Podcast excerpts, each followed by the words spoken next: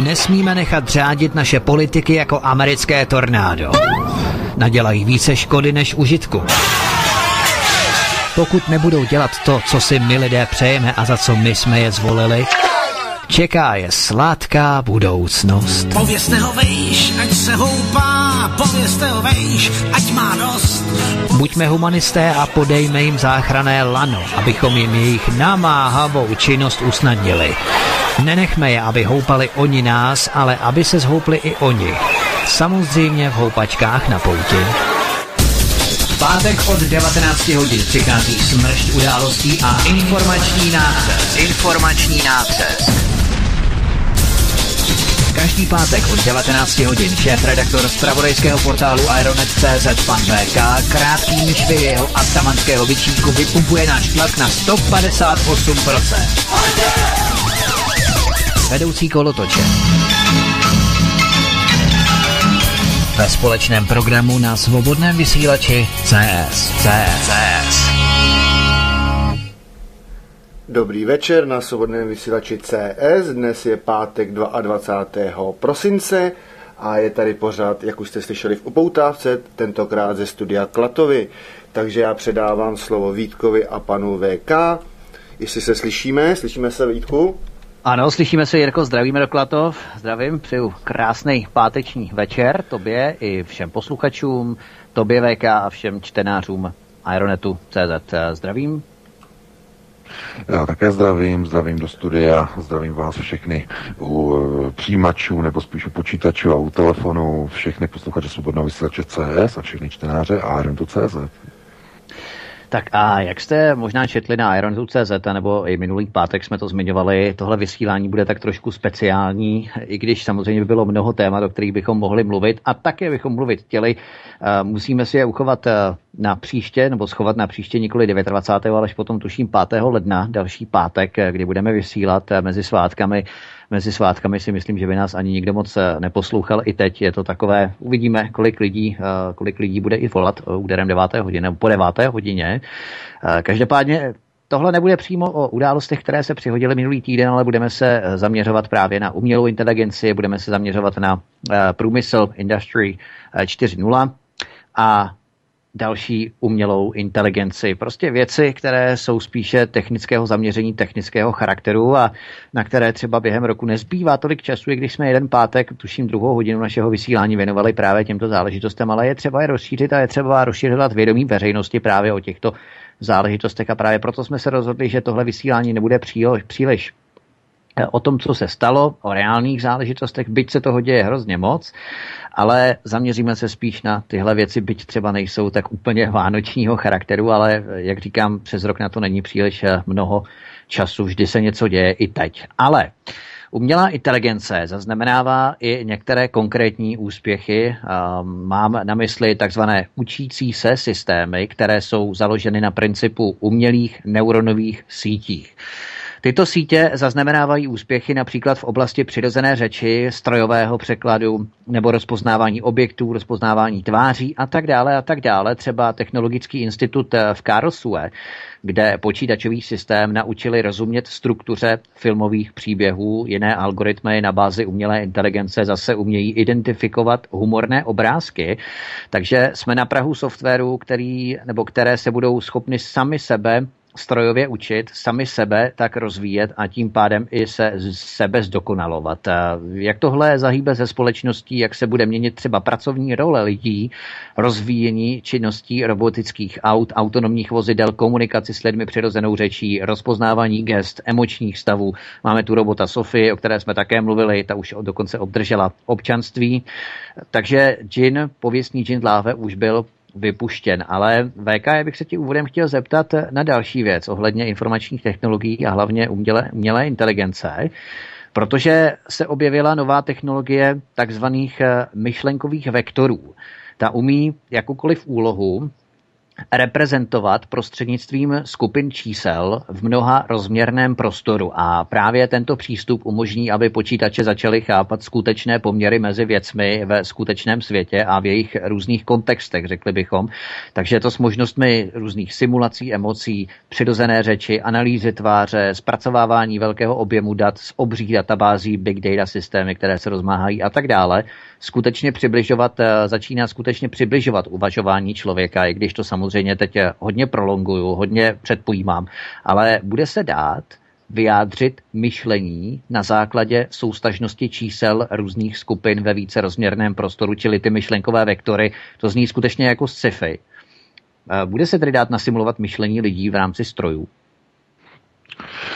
No, tohle je dobrá otázka, eh, protože eh, nejprve bychom si museli definovat, co je to vlastně eh, myšlení jako takové, nebo schopnost vnímat sebe samého, to znamená mít vědomí. Uvědomit si sám sebe. Když někdo si uvědomuje sám sebe a co to znamená vlastně, pokud tento stav je vyjádřen nějakou matematickou rovnicí. V jakém okamžiku nastává tedy ona takzvaná singularita, kdy stroj e, začne uvažovat, začne se chovat jako člověk a obráceně, protože singularita je, je propojení člověka se strojem. E, aniž by tedy na principu Turingova testu bylo možné rozlišit, kdo je člověk a kdo je stroj.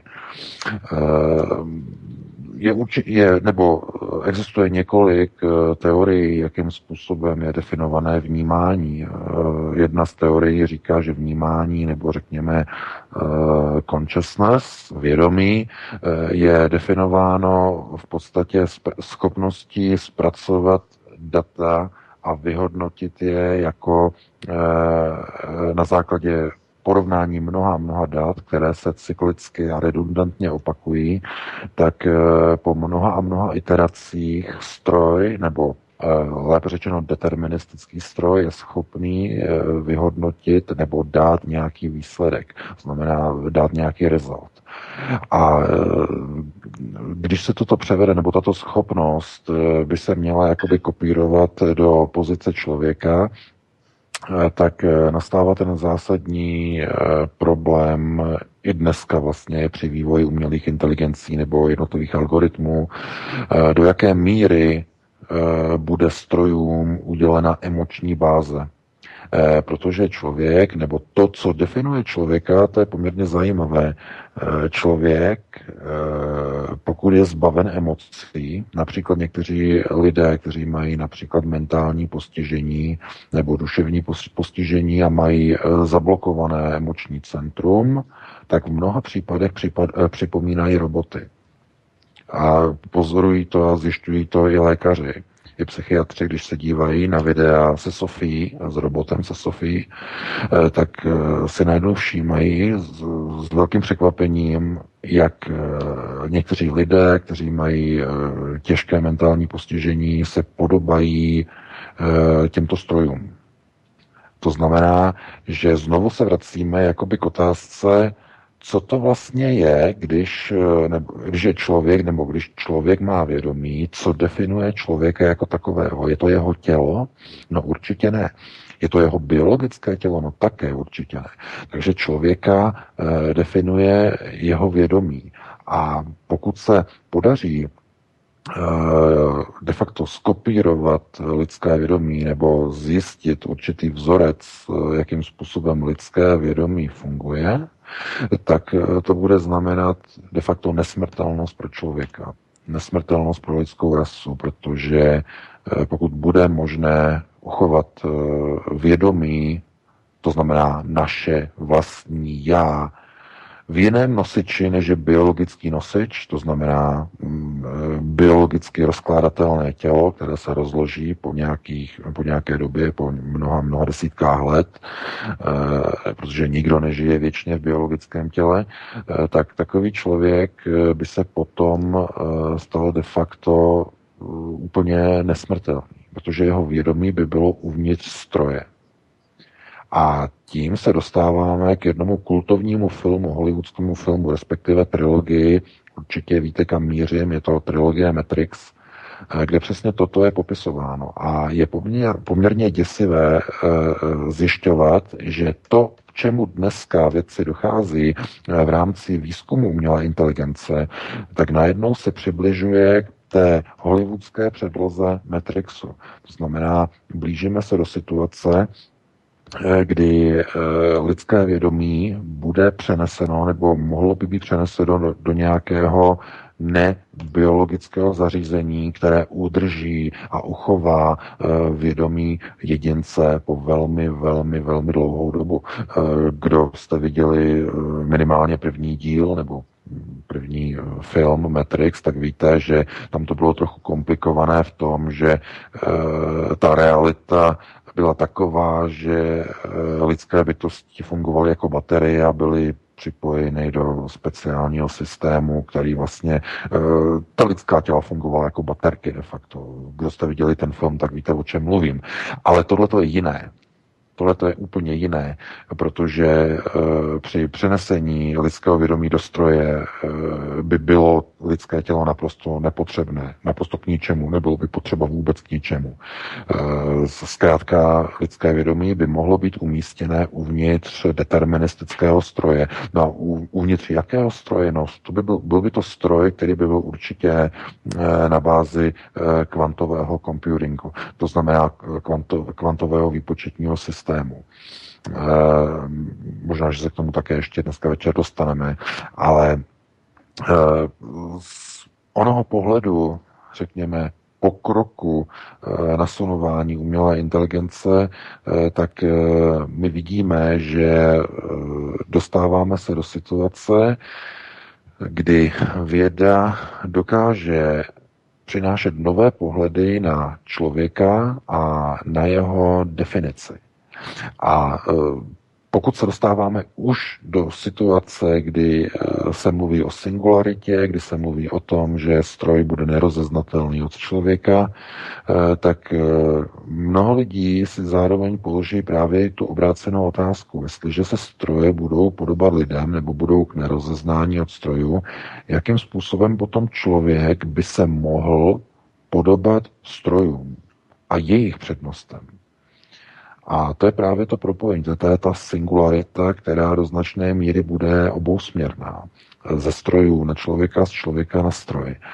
Eh, když si vezmete, že lidé třeba mají problémy s klouby, Dobře, eh, nějaký kloubní implantát, eh, nějaká kyčelní náhrada a tak dále, tak dále, to už je dneska úplně normální, to je běžné, ale Představte si, že eh, v době, kdy budou pokročilé technologie a metody, eh, tak eh, lidé si například řeknou, že moje biologické nohy jsou už příliš staré a pořídím si nové. A v rámci takzvané augmentace nebo vylepšování lidského těla si člověk pořídí nohy, které budou vyrobeny z karbonu nebo z titanu, nebo z kombinace těchto materiálů. A e, budou poháněny bateriemi, budou tam e, umělé vlastně servomotory, e, nebo elektricky poháněné servomotory, budou tam baterie, bude to fungovat úplně báječně a tím způsobem, že člověk bude e, schopný chodit úplně bez námahy do schodu, bude schopný běhat rychlostí, jako je, já nevím, cestovní rychlost e, automobilu, někde na silnici, úplně bez problému. E, to samé se bude týkat rukou. To samé se bude týkat náhradních orgánů, jako je srdce, jako jsou plíce, další součástky, abych tak řekl, přímo do těla. Ale otázka zase je, zase v té samé rovině, kolik věcí v člověku můžeme vyměnit za, řekněme, augmentované náhrady, aby, nebo abychom ještě o daném člověku mohli říct, že je člověk. A na tady tu otázku bylo také několikrát už odpovězeno a mluví se o tom, že člověka, eh, nebo člověk je zachován Eh, jeli nebo zbydeli mu mozek. Zbydeli mu mozek. Všechno ostatní může zmizet. Všechno ostatní může být převedeno eh, nebo může být nahrazeno eh, kybernetickým organismem. No a otázkou je zase, protože se pořád motáme o tom, nebo okolo toho, že mozek zase vlastně jenom de facto je nosičem e, neurální, nebo řekněme o něch neuronů a vytváří neurální síť.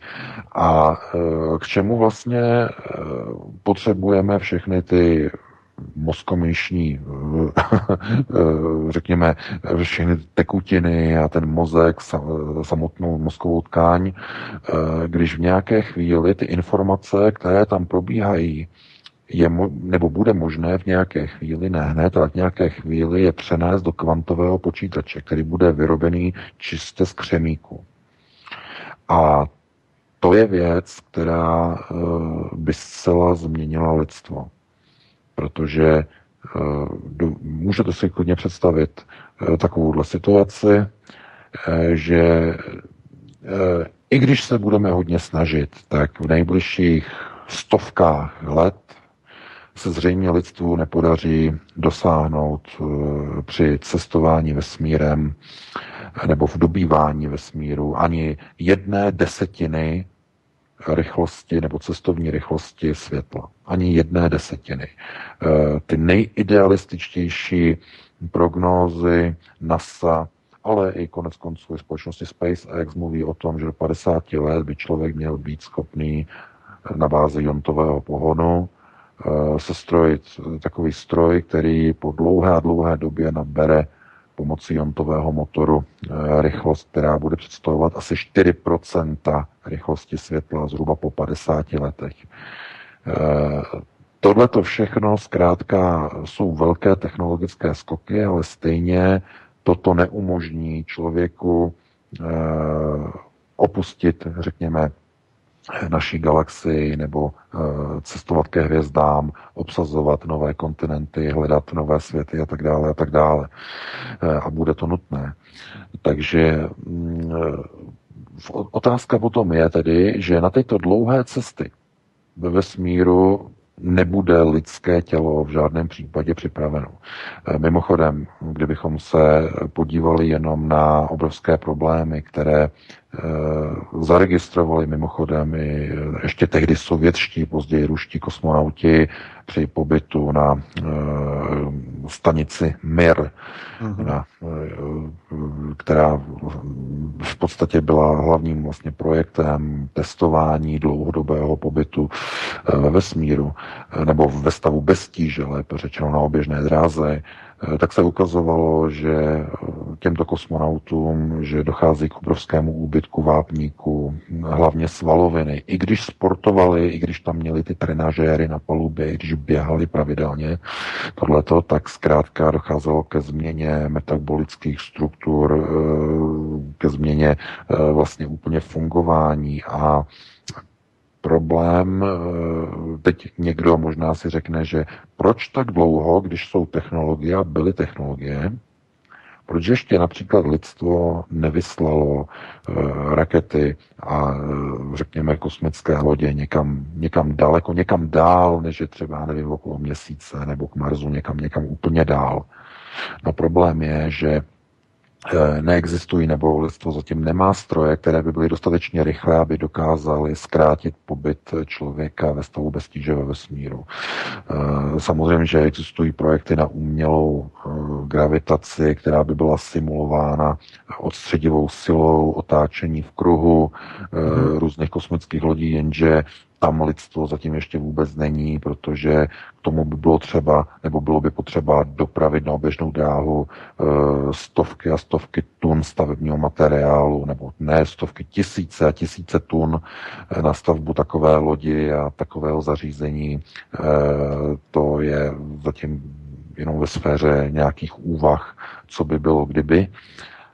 Nicméně ve chvíli, když by byla vyřešena singularita, to znamená, bylo by možné uchovávat eh, lidskou mysl ve stroji, ať už by to byl kvantový počítač, nějaká kvantová databanka, cokoliv, eh, tak eh, by tenhle ten problém s lidským tělem, který je, nebo které je stavěno na zemskou gravitaci, by byl úplně vyřešen.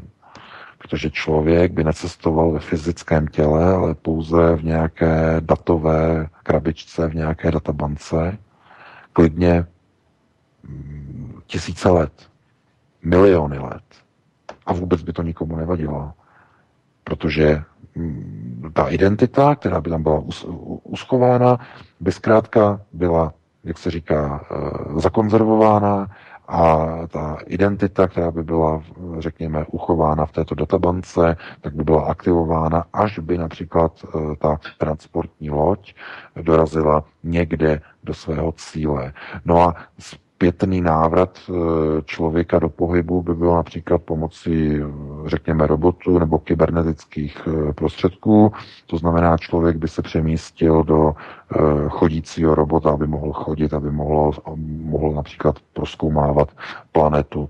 A nebo by mohl být nějakým způsobem transportován do, znovu do biologického těla, Eh, pomocí například databanky eh, zmrazených vajíček. Eh, to znamená, znovu by jako byla, jako by byla nastartována lidská rasa znovu na biologické bázi. Ale otázka je, proč by to třeba člověk dělal, když by zjistil, že být například eh, v, těl, jakoby v těle kybernetického organismu je daleko lepší, než eh, žít biologický život. Eh, Tohle to jsou už takové spíš, řekněme, otázky takového filozofického charakteru, nebo řekněme, je tam takový určitý morální aspekt, co by bylo lepší a zdali by taková civilizace se mohla nazývat, že je pořád ještě lidská protože to by byl opravdu velký problém. A my, když teď uděláme takový jakoby velký skok eh, a podíváme se například na civilizace, které mohly mm, a z největší pravděpodobností asi fungovaly i na eh, naší planetě v dlouhých dobách a tisíce, desetitisíce, tisíce let před naším letopočtem, tak jestli i oni ve svém procesu neprošli touto situací. To znamená, že v nějaké době nenastala u nich singularita a oni de facto fungují na úplně jiné bázi, která není třeba vůbec biologická. Například je to vnímání, nebo je to, oni třeba můžou například fungovat jenom na kvantové úrovni. Na kvantové úrovni, to znamená, oni nepotřebují dokonce ani kybernetická těla k tomu, aby mohli komunikovat. Jsou pouze na kvantové úrovni. No a e, tím bychom se dostali do situace, e, o kterých, nebo o které minimálně se hovoří jako o absolutním průniku informací, to znamená, e, je to společný informační prostor. To znamená, pokud by nebyl třeba nosič a informace o člověku by mohla být uchovávána ve velkém řekněme, kvantovém informačním prostoru, nějaké, řekněme, databáze, no tak potom tyto informace by se, by se sdílely mezi sebou zcela navzájem v rámci kvantového prostoru, v rámci superpozice. Eh, de facto eh, vzniklo by něco, čemu by se řeklo, eh, co, nebo co by se dalo nazvat kolektivní vědomí. No a co je to kolektivní vědomí? To víme kolektivní vědomí mají například včely, eh, mravenci, eh, řízení eh, letu ptáků například, při, když se stěhují nebo když na podzim odlétají. Tam všude funguje kolektivní vědomí, kolektivní myšlení, které je v podstatě, dalo by se říct, samo jediné, samo identické. A můžeme se na to dívat jako, že to je něco, co je součástí přírody, ale pokud tohleto skutečně eh, by se podařilo nějakým způsobem eh, ujmout nebo pochopit princip tohoto fungování kolektivního vědomí, no tak bychom de facto nepotřebovali nikam cestovat, nepotřebovali bychom s nikým komunikovat pomocí prostředků protože bychom v rámci kolektivního vědomí mohli mezi sebou komunikovat úplně všichni. Ale tohleto všechno je limitováno tím, že člověk je ve svém nosiči, je ve svém těle, má mozek, který využívá jenom ze 4 až z 5% zbytek mozku a jeho činnosti je neznámý. E, nevíme, proč máme tak velký mozek, e, nebo lékařská věda to zatím neví, nebo jenom tak se dohaduje, co, by, co zatím asi může být. A nic jiného zkrátka člověku nebo běžnému člověku e, není dovoleno. A z jakého důvodu to není dovoleno? No, třeba například by nebyl schopen e, vnímat některé reality, které by byly odhaleny, kdyby například dokázal využívat větší procento svého mozku, informační šum, informační zahlcení, e, příliš mnoho hlasu, protože kolektivní vědomí by znamenalo, že uslyšíte všechny lidi, co si myslí. No a to už se dostáváme zase k něčemu, čemu se v lékařské vědě se říká schizofrenie. A to je zase další zajímavost, protože eh, to, co třeba slyší schizofrenici, tak vůbec nemusí být eh, způsobeno duševní nemocí, ale jenom porušením filtru. To znamená, tito lidé de facto mají v úvozovkách, zdůraznuju, v úvozovkách dar, kdy dokážou vstupovat do kolektivního vědomí a dokážou v podstatě slyšet, co se odehrává v kolektivním vědomí. Jsou to miliony a miliardy hlasů. Oni slyší ty nejbližší, slyší desítky hlasů ve svém okolí, e, slyší, kdo si co myslí, kdo co e, našeptává a tak dále a tak dále. Samozřejmě, že tohle by bylo úplně na jinou diskuzi, takhle hluboko nechceme zacházet. Nicméně, když se díváme na e, věci, jako je Eh, uchovávání informace o identitě člověka, to znamená o tom, kdo jsme my, o našem já, v jakémkoliv elektronickém nebo kvantovém zařízení, tak automaticky se dostáváme do situace, že v nějaké chvíli, v nějakém okamžiku budeme muset řešit otázku kolektivního vědomí. To znamená sdílení informací v obrovské síti, v cloudu, která bude prostupovat napříč všemi informačními vrstvami. Jako dneska, když jdete na internet, tak vlastně procházíte mnoha, mnoha informačními vrstvami, všechny jsou propojené. Zatím tedy se jedná pouze o data, která nejsou živá. Jsou to, jsou to texty, data, metadata, informace, ale v okamžiku, kdy e, budou tato data umístěna v kvantových strojích, no tak tato data budou sdílena napříč mnoha a mnoha stroji po celém světě i na oběžné dráze a budou moci ve zlomku, eh, ani ne ve zlomku vteřiny, protože eh, to by bylo úplně nepřesné mluvit o zlomkách vteřiny, protože v kvantových eh, situacích a v kvantových eh, stavech dochází ke změně okamžitě. Eh, to znamená bez faktoru času nebo bez zapojení času. To znamená výsledek, informace o výsledku, rezultát přichází okamžitě, aniž by tam byl zahrnut čas. To znamená složka času. No a to je nejbližší budoucnost při, řekněme, výrobě dnešních prvních prototypů kvantových počítačů Eh, které budou představovat nejenom, řekněme, snad doufejme, tedy zářnou budoucnost, ale zároveň je velký problém například pro bezpečnost a pro zabezpečení například bankovních operací, pro bezpečnost e-mailů, protože dnešní klasické tradiční šifrování už nebude bezpečné. E, protože kvantové stroje budou schopny Eh, běžné a klasické šifrování eh, dekodovat a dešifrovat s obrovskou rychlostí eh, v řádech zlomků vteřin, maximálně minut, i ty nejtěžší algoritmy a Zkrátka lidstvo bude muset vytvořit nějaké nové šifrovací mechanismy, které budou brát do úvahy schopnosti kvantových počítačů. Z mojeho pohledu to, co je teď před náma, tak je cesta, eh, to je ten první bod, který povede k tomu, aby stroj, první stroj byl schopný splnit Turingův test.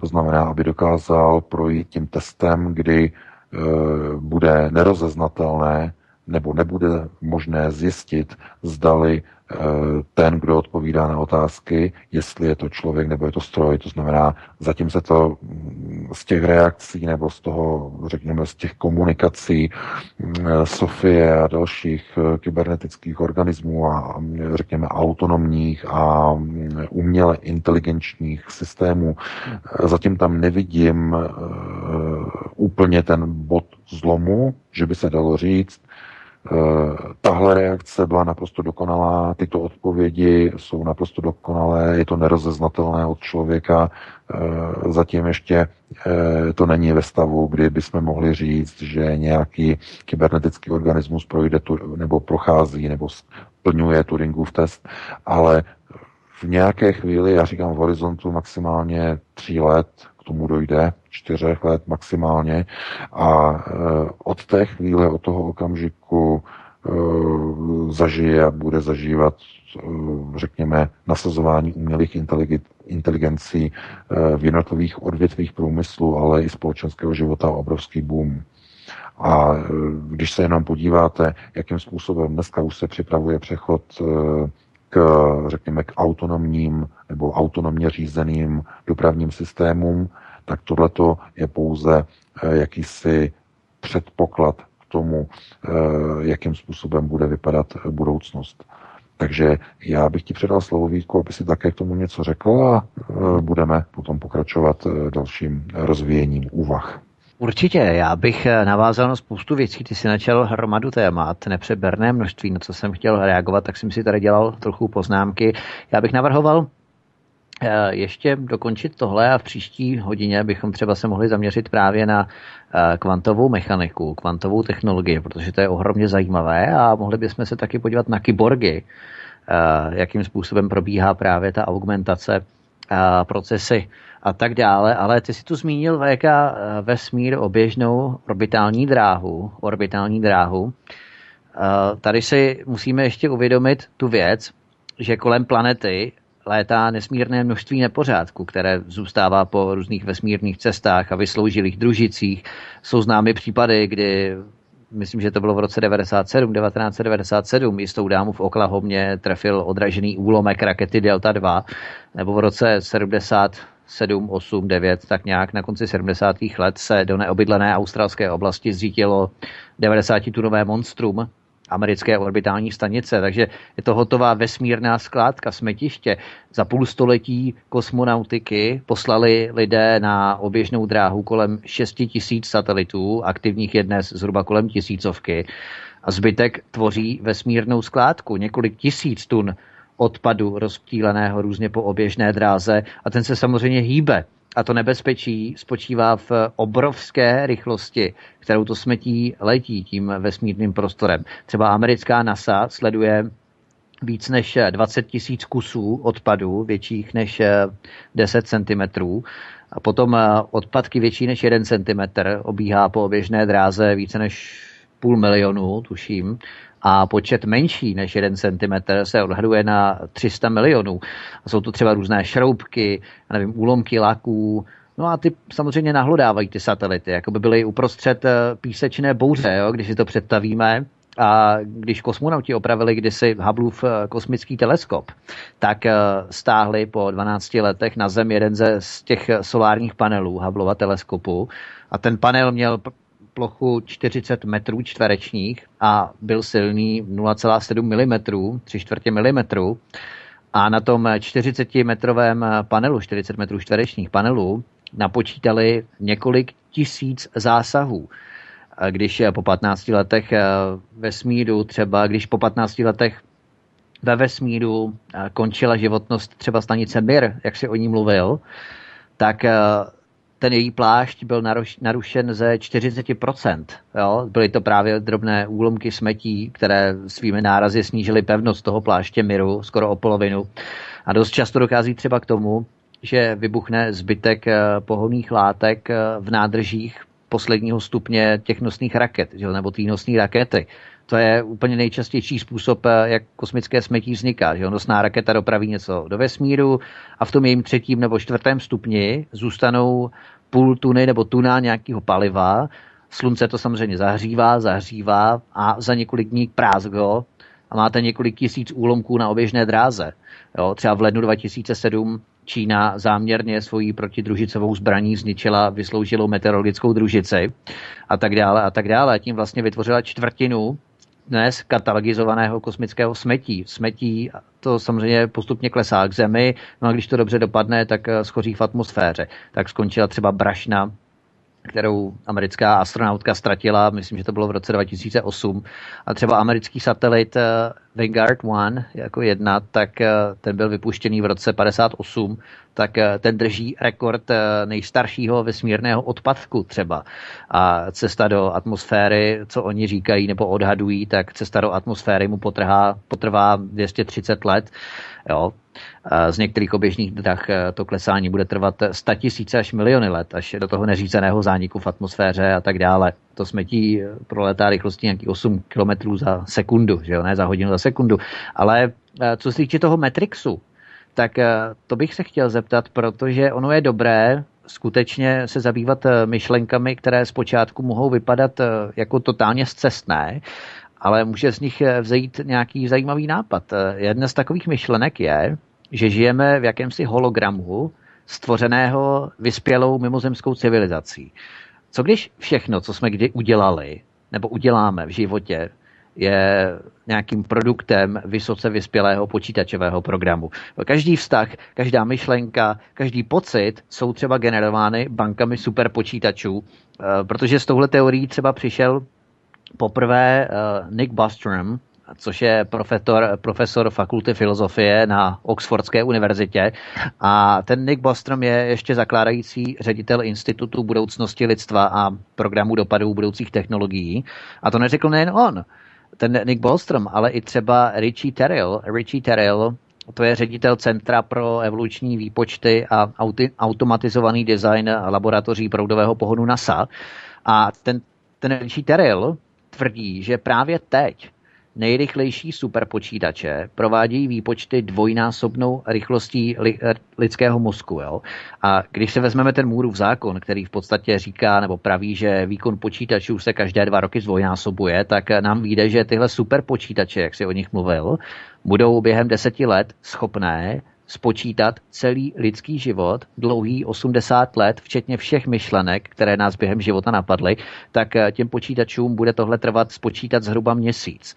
A v té kvantové mechanice samozřejmě nemají částice konečný stav, dokud nedojde k jejich pozorování a právě jedno z možných vysvětlení by mohlo být, že žijeme uvnitř nějakého simulace hologramu a vidíme pouze to, co potřebujeme vidět v danou chvíli. Jo? A kdybychom žili v nějaké simulaci nebo hologramu, kde se třeba něco pokazilo, nebo tvůrcům programu něco uniklo a vlivem toho jsme byli stvořeni my, protože naše existence třeba nebyla zahrnuta do toho skriptu, té simulace původního programu. Jo, je to hodně odvážná teorie, ale je dobré se nad eh, něčím podobným zamýšlet, protože to tvrdí renomovaní vědci a profesoři. To není něco, co si tady vymýšlíme. Zmínili jsme Nika Bostroma, profesora fakulty filozofie na Oxfordu, nebo toho Richieho Terila, ředitel Centra pro evoluční výpočty a automatizovaný design laboratoří proudového pohodu NASA. Čili těmito te- teoriemi se zabývají i renomovaní vědci a fyzici. Takže co na to říkáš, že bychom třeba žili v nějakém skutečně hologramu simulaci nějakého prostoru. No a tohleto, eh, to je, nebo to si dobře, dobře navedl eh, diskuzi správným směrem. Před několika týdny vyšla informace, já jsem o tom psal článek, vědci v, v CERNu ve Švýcarsku na hadronově urychlovači Eh, dělali testy eh, v podstatě, nebo zkoušeli, snažili se zjistit, eh, jakým způsobem vzniká hmota a antihmota. A de facto ten základní model, nebo ta představa toho modelu je taková, že jestliže se srazí dvě částice, tak, nebo řekněme hmota s antihmotou, eh, tak eh, energie, má vzniknout energie, má dojít k explozi a v podstatě obě dvě části se, se mají, hmota i antihmota se mají vyrušit úplně. Jo, tak by v podstatě to mělo fungovat. Uh-huh. Nicméně se ukazuje z těch testů, že to vůbec tak není, že při testech, to znamená, když se dělají testy na urychlovači, tak eh, jednotlivé částice se takto skutečně chovají. To je sice pravda. Ale samotný vesmír nebo model jeho vzniku tomu naprosto brutálně odporuje. protože jestliže byla pravda to, co se dneska tvrdí, že vesmír vznikl při velkém třesku, tak by v podstatě jsme neměli vůbec existovat, protože veškerá hmota i antihmota by se měla vyrušit, měla by se anihilovat a e, řekněme, onen proces by měl být ukončen totální destrukcí. Měl by být, zkrátka hmota by neměla existovat, nebo to, co vidíme ve vesmíru, to, co, e, nebo vidíme okolo sebe, e, planety, jednotlivé hvězdy a tak dále a tak dále, tak zkrátka to by, nic z tohoto by nemělo existovat a přesto to existuje. Eh, to jsou chyby v systému, nebo jsou to chyby eh, v určité koncepci, v určitých, řekněme, postupech, které zatím nedokážeme pochopit. A otázkou je, jestli je to chyba algoritmu ve smyslu toho, že to, co vidíme, Eh, to, co pozorujeme, tak je důsledek nějaké chyby v systému, hmm. který nedává smysl, a nebo je to jenom chyba e, definice nebo chy, chyba e, našich představ o tom, jak vznikl vesmír a na jakých principech vesmír vlastně v podstatě funguje. Hmm. Takže e, Tyto chyby zkrátka eh, jenom jakoby ukazují, že některé věci jakoby nedávají smysl.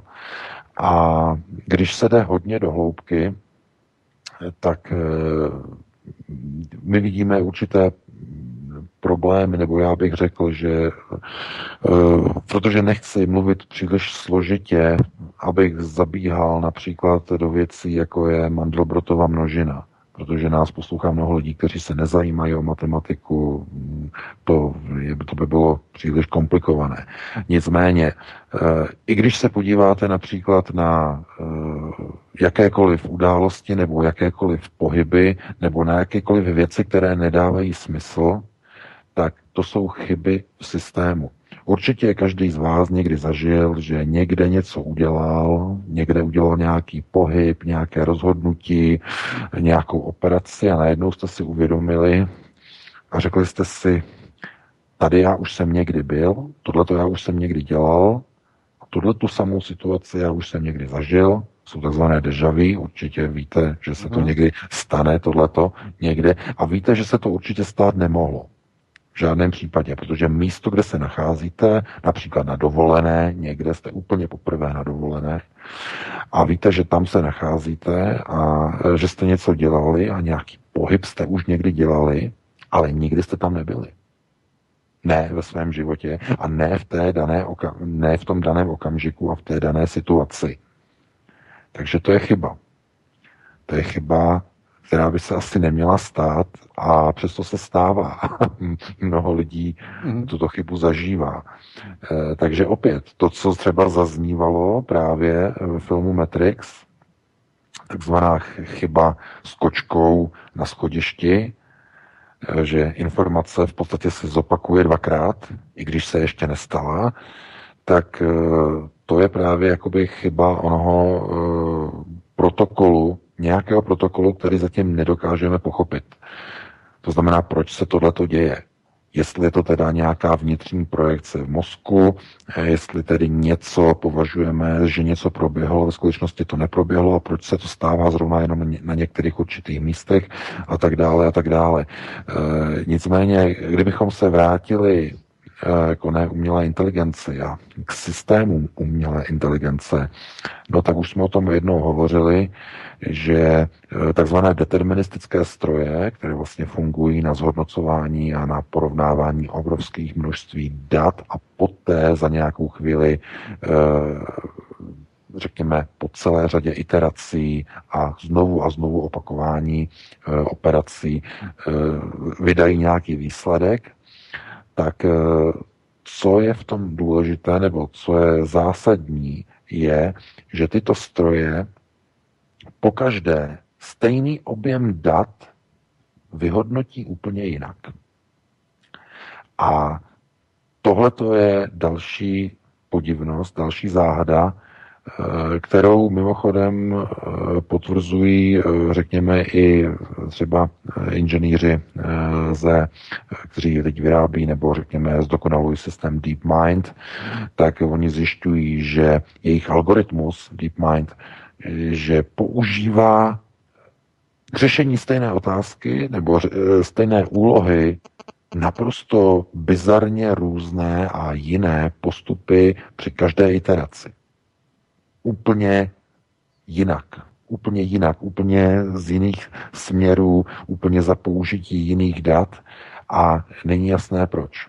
Můžeme tomu říkat faktor náhody, ale e, tohleto zkrátka jenom ukazuje na to, že mm, my, když se díváme na všechno, co se děje okolo nás, tak e, opakuje tenhle ten zvláštní a neurčitý a neuchopitelný vzorec, model. E, když prší a díváte se, já nevím, na okolní tabulku, tak vidíte, že ty kapky, které stýkají po tom skle, tak nenásledují cestu Mm, že by předchozí. předchozí, hmm. ale hledají si vlastní cestu. Vlastní, hmm. řekněme, vlastní směr a naprosto náhodně. A je to, je to něco neuvěřitelného, teda neuvěřitelné to není, ale když se na to podíváte z matematického hlediska, tak je to úplně dechberoucí, protože co je hlavním, řekněme, matematickým e, faktorem pro to, aby ten pohyb nebo ten pattern nebo vzorec aby přesně probíhal tímto způsobem. To samé je, jako když máte, já nevím, eh, hrst eh, kostek a rozhodíte je, tak pokaždé padnou nějak jinak. I když je přesně seřadíte, i když je přesně do špalíčku eh, ve výšce jeden metr nad zemí složíte silou, přes úplně na, na setinu milimetru složíte a potom vytáhnete lištu, aby spadly, třeba těch 20 kostek, tak vždycky spadnou naprosto unikátně jinak. No a tady tím se třeba, nebo tady to třeba vidíte v jednotlivých iteracích Mandelbrotovy množiny. Znamená, výchozí základ je stejný, ale při jednotlivých iteracích vznikají e, na, řekněme, grafické bázi úplně neuvěřitelné obrazy v nekonečném rozvoji Mandelbrotovy množiny, si se podívejte na YouTube, eh, jak to vypadá, že to graficky znázorněné, jak je to, všechno jsou to čísla, no matematika, nekonečný rozvoj. A e, zkrátka jdete hlouběji a hlouběji a hlouběji a vytvářejí se unikátní a naprosto neopakovatelné obrazy. Hlouběji a hlouběji, ale přitom výchozí základ té Mandelbrotovy množiny je pořád stejný. Jak je to možné? No, Na to, kdyby někdo přišel, tak by možná získal Nobelovu cenu. Ale zkrátka tyhle ty podivnosti e, jsou součástí našeho světa. E, jasný nadbytek hmoty nad antihmotou, znamená nevyváženost ve vesmíru, je také jasný.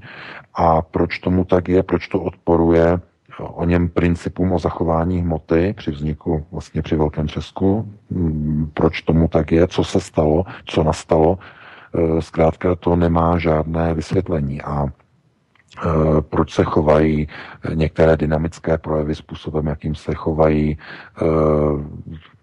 Vysvětlení tohoto by bylo, bylo určitě zajímavé zjistit proč, nebo například padání čísel v jednotlivých soutěžích v loteriích a tak dále. To znamená jednotlivé řady. I když iterujete milionkrát po sobě, tak eh, vzniká určitý vzorec, eh, který je natolik komplikovaný, že jeho pochopení to by bylo opět na další Nobelovu cenu zjistit na základě jakého výchozího nebo jakého výchozího momentu, jakého výchozího bodu vzniká vzorec. To znamená, když eh, například, já nevím, máte několik čísel, nějakou řadu, jakým způsobem, když eh, hodíte kostky, tak co vlastně způsobuje, nebo co zapříčinuje, že prostě, že prostě padnou ty strany, nebo ta čísla, která zrovna padnou, a proč při jiném hodu padnou čísla úplně jiná. To znamená, jaký dynamický faktor ovlivňuje změnu i když z hlediska onoho deterministického uchopení k žádné změně na vstupu nedošlo. Znamená, máte nějakou komoru, která je úplně, eh, já nevím, vzduchotěsná, eh, všechno je nastavené úplně stejně tak, jak by mělo být, ale Ony, ony, ony výsledky, například hození vrhu kostek, jsou vždycky po každé jiné. Jsou jinak ty kostky nastavené. A dokonce, když, kdyby spadly i na krásně třeba stejná čísla, tak postavení kostek je jiné. Jinak natočené, jinak, eh, jin, jinak padnou na tu zem, jiným způsobem v rámci v sobě. Zkrátka je tam ten faktor, eh, kdy nemůžeme ať, ať jakýmkoliv způsobem se budeme snažit, nedokážeme vytvořit deterministický vzorec, na, abychom mohli říct, na základě tohoto vzorce vzniká výsledek spadlých kostek. Tohle to zkrátka lidstvo nedokáže. Neznáme, nevíme. E, když vezmete hrstku, já nevím, čehokoliv a vyhodíte do vzduchu, nemáte vzorec, který by vám spočítal, na jaká místa jednotlivé kostky dopadnou. Přesně na ty body. A proč? Na základě jakých parametrických a geometrických faktorů. Neexistuje. Nic takového, taková, taková obyčejná věc, jako je vržení kostek do vzduchu. Pokud by to někdo zjistil, jaký je vzorec, opět by to bylo na největší Nobelovu cenu na světě, ale zkrátka lidstvo nezná ten vzorec Eh, určitým způsobem by se dalo říct zlatý vzorec, vlastně největší záhada toho, jakým způsobem faktu, eh, nebo fungují ony dynamické eh, náhodné stavy, nebo se jim říká minimálně náhodné stavy, ale když se jde do hloubky, jako právě v případě Mandelbrotovy množiny, tak vidíte, že tam není nám žádnou náhodu jediný sebe menší prostor. Všechno má přesně spočítaný parametrický vývoj, naprosto precizní, nicméně ty obrazy, které vytváří například Mandelbrotova množina, e, úplně e, v podstatě poráží vlastně představivost člověka, e, jak nekonečný, jak vypadá nekonečný rozvoj, číselný rozvoj. E, to je zkrátka jenom ukázka toho, že rozumíme nějakým způsobem základům matematiky, rozumíme nějakým eh, základům fyziky, eh, máme nějaký malý pohled do kvantové fyziky jako lidstvo, jako civilizace, ale to je všechno. No a s takovými malými znalostmi nemůžeme cestovat ke hvězdám. S takovými malými znalostmi nemůžeme přežít na planetě Zemi, eh, která, jenom si vezměte, jak lidstvo je zoufale nedokonalé, jsme jako paraziti, kteří žijeme na povrchu tělesa. Jako bakterie, mikroby. Stačí vzít hadr s chórem a setřít. Civilizace zanikne. V tom okamžiku. Je obrazně řečeno, pochopitelně. Stačí zvýšit teplotu, řekněme, emisi e, energetického výkonu slunce, hmm. lidstvo zanikne. Stačí eh, zvýšit hladiny oceánu, lidstvo zahyne, zanikne, utopí se. Stačí zvýšit radiaci slunce, mm, planeta se uvaří, lidstvo zanikne. Takže e, biologický nosič, to znamená lidská těla, jsou velice chatrná, jsou háklivá a napříč dlouhým obdobím a časem nepřežijou. Neuchovají lidské vědomí. Proto je směřováno všechno k singularitě. Řídící elity to vědí.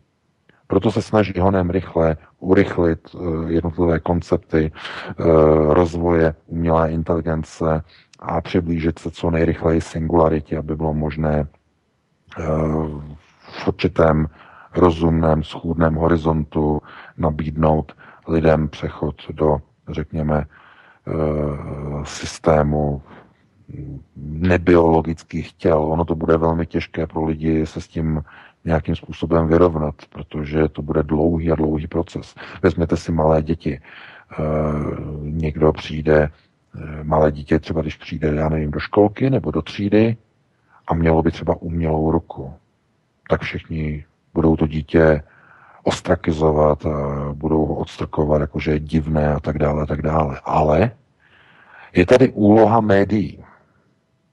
Co když se toho ujme Hollywood, Supermani, Hulkové, různí Batmanové, různé jiné pokřivené postavičky. Co když z těch lidí, kteří budou mít jiné nadpřirozené schopnosti, budou mít umělé ruce, které nebudou třeba vypadat jako skutečná lidská, ale budou mít obrovské schopnosti, obrovskou sílu, zvednou osobní automobil, ty augmentované ruce, no tak to bude přece úžasné. A najednou z věci, které se budou všichni bát, se stane věc, kterou budou všichni chtít. To je změna informačního pole čtvrté průmyslové revoluce. Programování lidí. Použijte, použijte takzvané 3D brýle. To znamená, dívejte se do virtuální reality. Eh, to je jedna z možností, jakým způsobem se augmentuje zážitek člověka, to znamená vstup do jiné trojrozměrné reality. Dejte si eh, promítací displeje na oči, ten, ten headset, který si dáte na hlavu a potom třeba hrajete nějaké ty hry nebo procházíte nějaké ty virtuální prostory a tak dále, a tak dále. Ale stejně tak někdo řekne, pořiďte si například nový gadget, e, nový náramek, který vám, já nevím, sleduje tep, e, já nevím, počet kroků, jaký máte tep frekvenci, teplotu, já nevím, všechno pomalu, já nevím, rychlost větru, co všechno to měří, takový ty náramky, ale to jsou všechno jednotlivé prvky augmentace člověka, jeho vylepšování. Stejně tak ty Google brýle, eh, to znamená, dáte si přímo na oko ty brýle a přímo přes ten displej, maličký displej, se vám do oka na sitnici eh, promítá obraz. Eh, je to zatím jenom prototyp, ty Google Glass se to myslím jmenuje, nebo Google, nebo Google Eye, teď nevím přesně název toho zařízení. A tohle, to je zase další jenom prvek oné augmentace, to znamená spopularizovávání augmentačních prvků. To znamená, budete mít nějakou augmentaci na ruce, budete mít na hlavě augmentaci, budete mít augmentaci, eh, já nevím, na očích, tohle to všechno.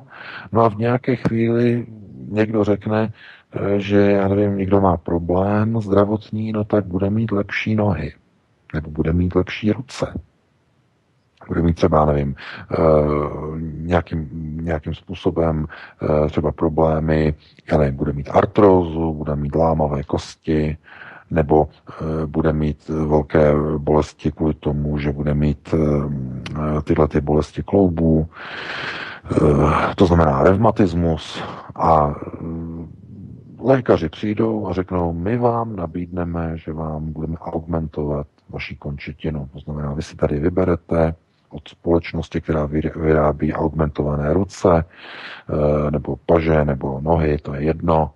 No a podle vaší ekonomické možnosti můžete mít tenhle ten model, nebo tenhle ten model, nebo, nebo tenhle ten sportovní model a tak dále, a tak dále, a tak dále. Eh, tohle to je běh na dlouhou trať nebo na delší trať.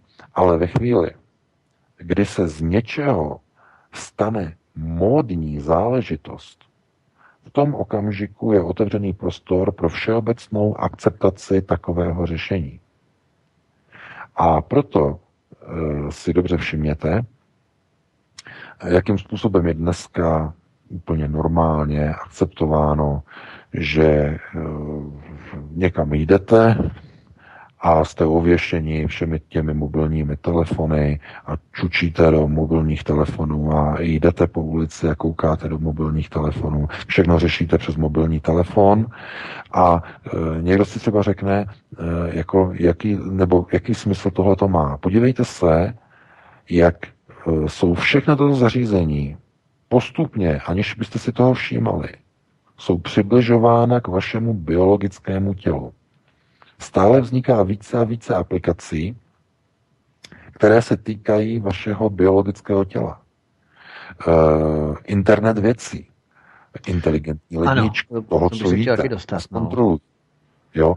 Další věc, eh, speciální náramky, které sledují váš tep, speciální náramky, vaší schůzy, váš pohyb, auta, která dohlédnou, samoříditelná auta, která, která dohlédnou na to, že nebudete nikde bourat. Znamená, sama vás dovezou. Takže všechny tyto prvky se blíží vašemu biologickému tělu. E, jako kdyby chtěli nějakým způsobem se na vás navázat, na vaše biologické tělo, chránit vaše tělo nebo měřit vaše tělo. A to jsou všechno augmentační procesy, augmentační prvky.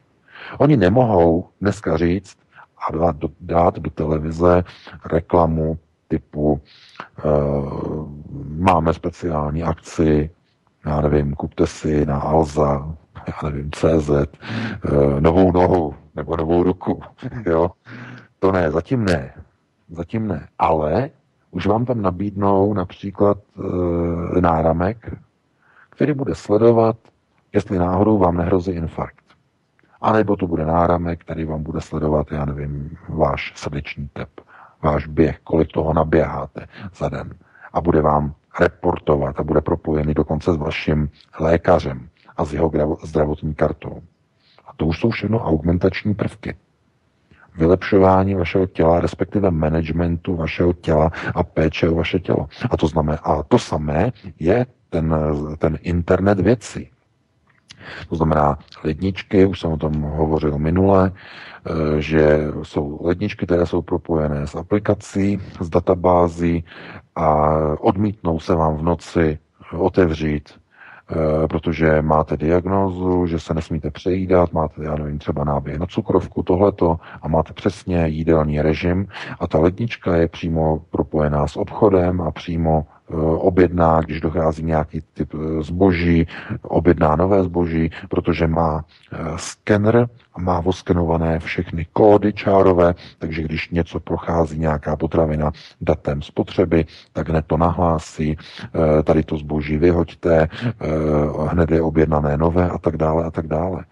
Takže tenhle ten systém vede k tomu, že o biologické tělo člověka se budou starat augmentované systémy. Vylepšovací systémy, které budou v první fázi vylepšovat životosprávu člověka. To je první fáze, životospráva.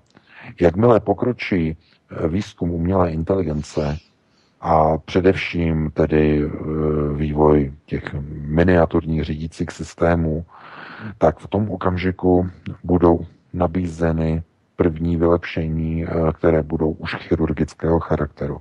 To znamená umělé končetiny pro lidi, kteří třeba budou mít úraz po autonehodě. A eh, tenhle ten systém eh, bude propagovaný, bude medializovaný a bude využitý médii k tomu, aby toho člověka ukázal jako nad člověka. Podívejte se, tenhle ten člověk měl dopravní nehodu a teď má umělé ruce, nebo má jednu umělou ruku. A podívejte se, co on dokáže. On dokáže zvednout auto jednou rukou. Nebo on dokáže se přitáhnout, já nevím, na hrazdě 500krát za sebou, jenom jednou rukou dokáže zvednout tohleto a tamhleto. Podívejte se na něj. To je frajer. A tohleto najednou bude v lidech vyvolávat závist protože budou děti budou se dívat na svého tátu. Můj táta je Superman. Proč? Protože ty děti jsou naprogram, naprogramovány z Hollywoodu. Hollywood toto podporuje. Nebudou se dívat, jako to bylo třeba začátkem 20. století, kdy Hollywood ještě fungoval normálně a tyto lidi by označil za Frankensteina. Za někoho, koho se máme bát. Ne, dneska ne.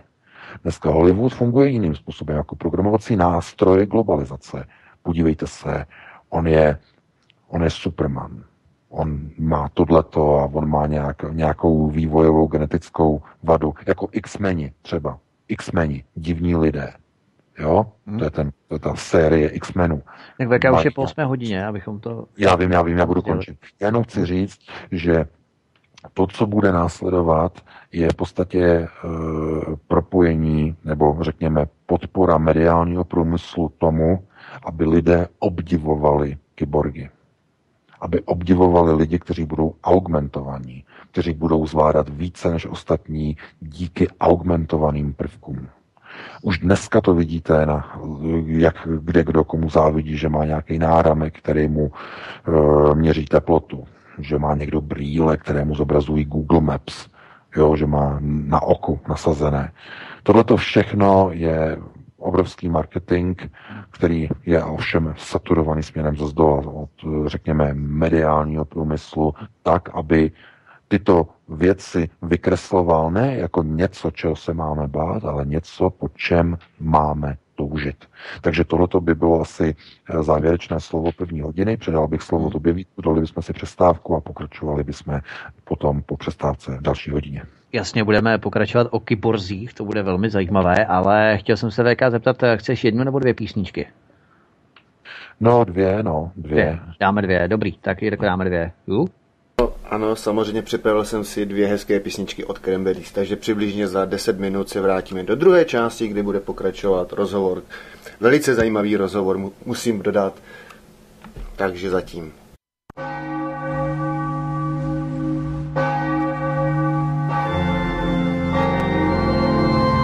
Také byste rádi věděli, kam půjdou naši politici na zasloužený odpočinek ke spánku na věčnost přímo z poslanecké sněmovny přes americkou ambasádu až do strašnického krematoria. Pojď stoupat jak dý, až tam, kam jen ptáci mohou.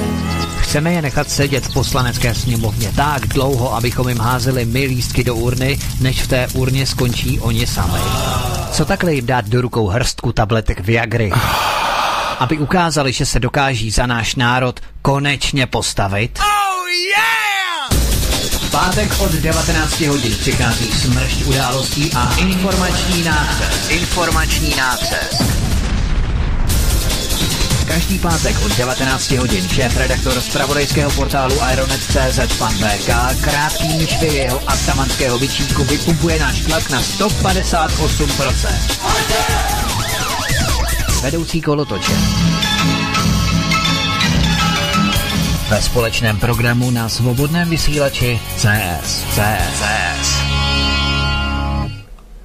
Že posloucháte svobodný vysílač CE ze studia Klatovy a akorát začíná druhá část povídání Tapin Rádio Vítek a pan VK, takže předávám slovo do velice zajímavého rozhovoru musím protknout. Ahoj Jirko, zdravím. V druhé polovině zdravím všechny posluchače, zdravím všechny čtenáře Ironetu a zdravím i TVVK. Slyšíme se všichni on board na palubě. Ano, slyšíme se zatím poměrně dobře. Super, tak fajn. Tak budeme pokračovat. A, a ty jsi VK načal před a, písničkou, nebo respektive před pauzou mezi první a druhou částí tohoto pořadu kyborgy, respektive augmentace, přídavné orgány, protože existuje, no oni tomu říkají ne přístrojů, ale dodatečných orgánů, které vylepšují vlastnosti lidského těla nebo rozšiřují některé smysly.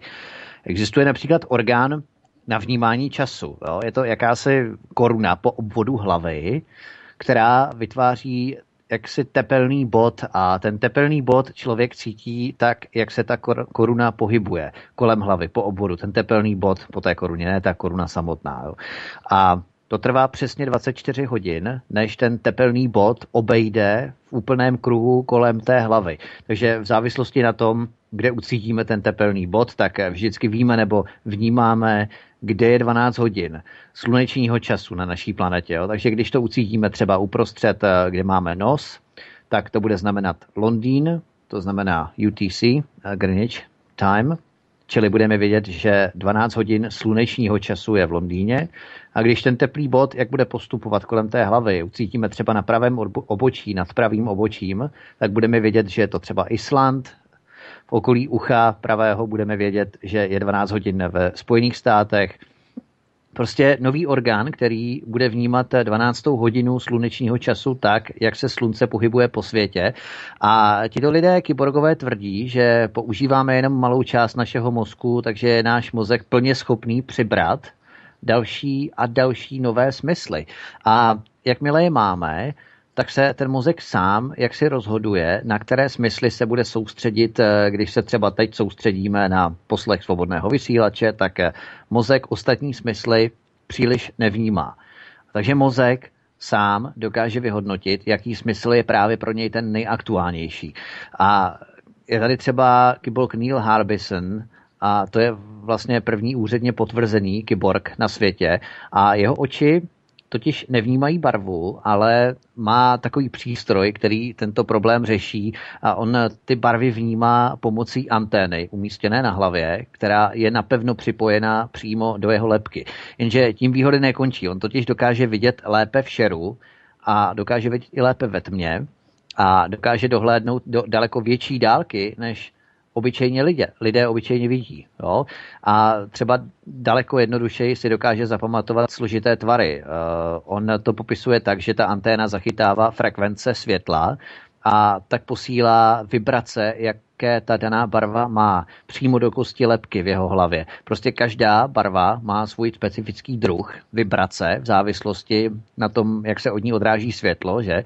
No a ta vibrace mu v lepce rezonuje a vytváří vnitřní zvuk, jakoby. A pomáhá mu tak slyšet vnitřní mikrotóny. No a každá barva má určitý jakoby tón, a to včetně neviditelných barev, třeba infračervené, ultrafialové barvy a tak dále a tak dále. A on má na sobě potom ještě další implantát, který mu umožňuje pomocí internetového připojení přijímat barvy z jiných senzorů. Nejen z té jeho antény, senzory můžou být třeba i v jiný zemi, tak mu třeba lidi můžou poslat barvu z jejich mobilního telefonu a on je třeba napojen i na mezinárodní vesmírnou stanici a pomocí té antény vnímá i barvy z vesmíru.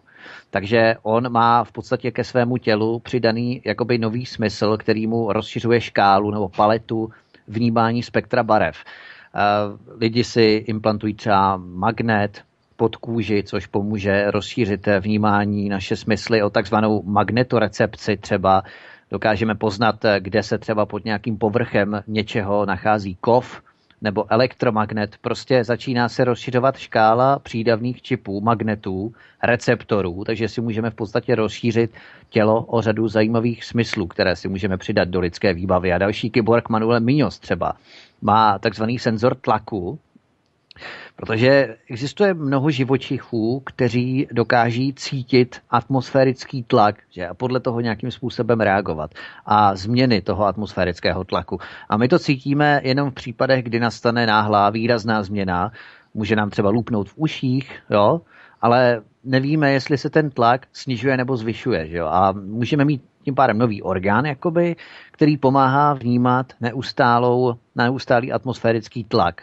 No a Další kyborgové si implementují čipy, třeba čip, který má nahraný software na placení bitcoiny.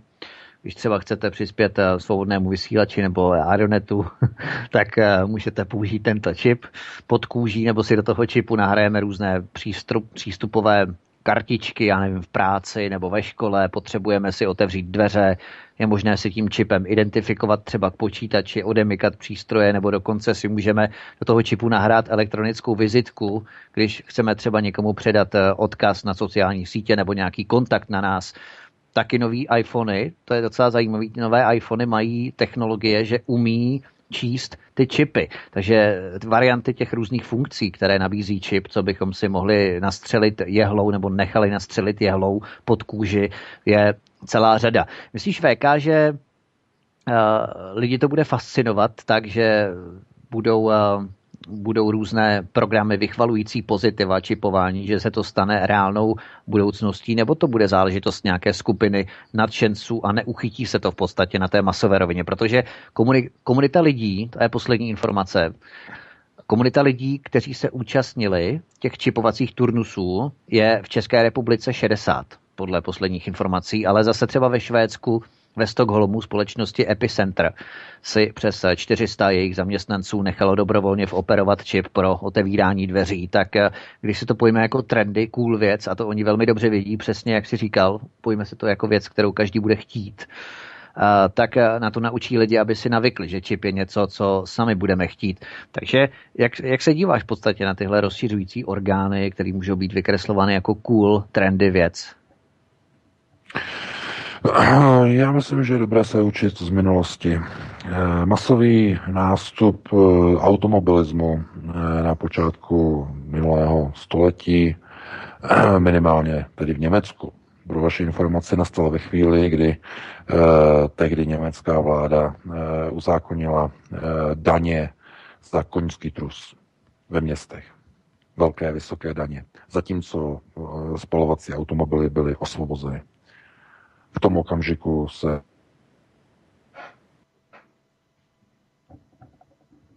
Tak, teď taková, se zdá, že... Taková, jo, eh, taková perlička. Já si myslím, že tohle to bude úplně stejné. V okamžik, eh, já, já nevěřím tomu, že by eh, tyhle ty augmentační prvky byly přijaty způsobem Ježíš Maria, tady mi nabízí, že mi nastřelí čip, no honem tam budu utíkat, aby mi to udělali, abych si mohl zaplatit někde něco. To ne, takhle to nebude. To bude jinak. To bude jinak, to bude tak, že bude v tom finanční motivace. Kdo bude mít čip, tak když přijde na úřad,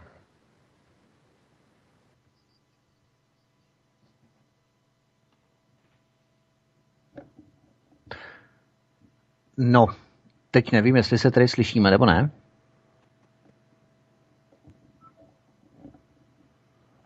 Tak, eh, zdá se, že to vypadlo. Jirko, my se slyšíme? Ano, slyšíme se. Pardon. Tak, já tě slyším a VK se zdá, že vypadlo.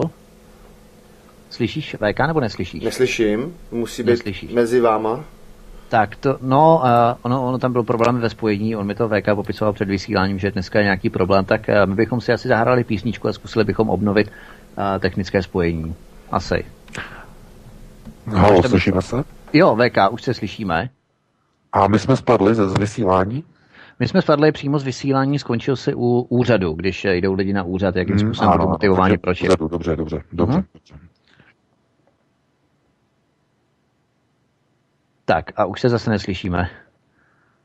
Já slyším dobře. Slyším jo, jo, já myslím, že budeš navazovat právě. Tak fajn, skončil si u úřadu, můžeme pokračovat klidně. Dobře, dobře. No. Já jenom chci říct, že eh, všechno nasunování nebo systém nasunování speciálních, řekněme, augmentačních prvků bude motivovaný finančně, finančním způsobem. Eh, jestliže eh, někomu řekněte, pořiďte si nějaký argumentační prvek, eh, tak bude se k tomu dívat s nedůvěrou. Ale v okamžiku, kdy nabídnete lidem, že tento prvek jim zpřístupní lepší ceny, například v obchodech nižší ceny, které budou ze zákona nějakým způsobem například garantované, to znamená 20-30% nižší cena, zaplacení na úřadech poloviční sazby nebo dokonce zdarma sazby, tak v tom okamžiku všichni lidé budou chtít čipy. Budou chtít platit čipama, protože když budou platit čipama, budou e, trendy a hlavně ušetří obrovsky svoje peníze. To je to hlavní. To znamená motivační faktor, finanční faktor. Proto, jak jsem říkal na začátku, e, když e, bylo třeba zavést auta, uvalili se daně na koňský trus na, na, na koně z přešky a na provoz koní a koňských povozů a tak dále a tak dále. A hned to šlo. A takhle přesně nastane konec e, automobilového průmyslu se spalovacími motory. Oni to ještě teď neříkají, ale už se k tomu schyluje. Protože v Norsku už jede pilotní program. A e, oni řeknou, ty máš spalovací auto, no ty budeš platit vysoký daně. E, stejně jako v Dánsku je obrovská daň e, na pořízení automobilu s spalovacím motorem. E, ty si pořídíš elektrické auto na elektriku, no a budeš mít například, nebudeš platit, já nevím, povinné ručení, například. Nebo budeš mít hodně nízké povinné ručení. A tímhle tím způsobem oni úplně vyvraží a vystřílí hmm. drtivou, drtivou většinu použivatelů a řidičů a majitelů vozu se spalovacími motory. Protože budete mít část lidí, kteří budou mít staré, eh, já říkám staré plečky, to jsou stará auta, skoro na tom ani nejezdí, jo, tohleto. A oni, když přijdou takovéhle daně, tak řeknou, to auto odhlásíme, budeme, já nevím, koupíme elektriku, nebo budeme jezdit městskou, to je jedno.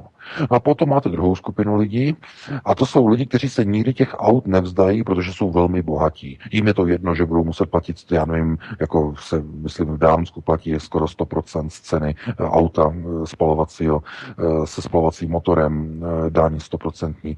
Tohle to zkrátka jim nebude vadit, protože finančně na to budou mít. Ale tady tu skupinu nepočítejte. Těch lidí bude tak málo, že, to, že ty vůbec nepočítejte. Ale ta drtivá skupina lidí, těch 85%, ta drtivá skupina lidí zkrátka bude domanévrována k tomu a e, bude, bude tak nastavená a tak došoupána, dotlačená, dokopána k tomu, aby přešli na elektrická auta.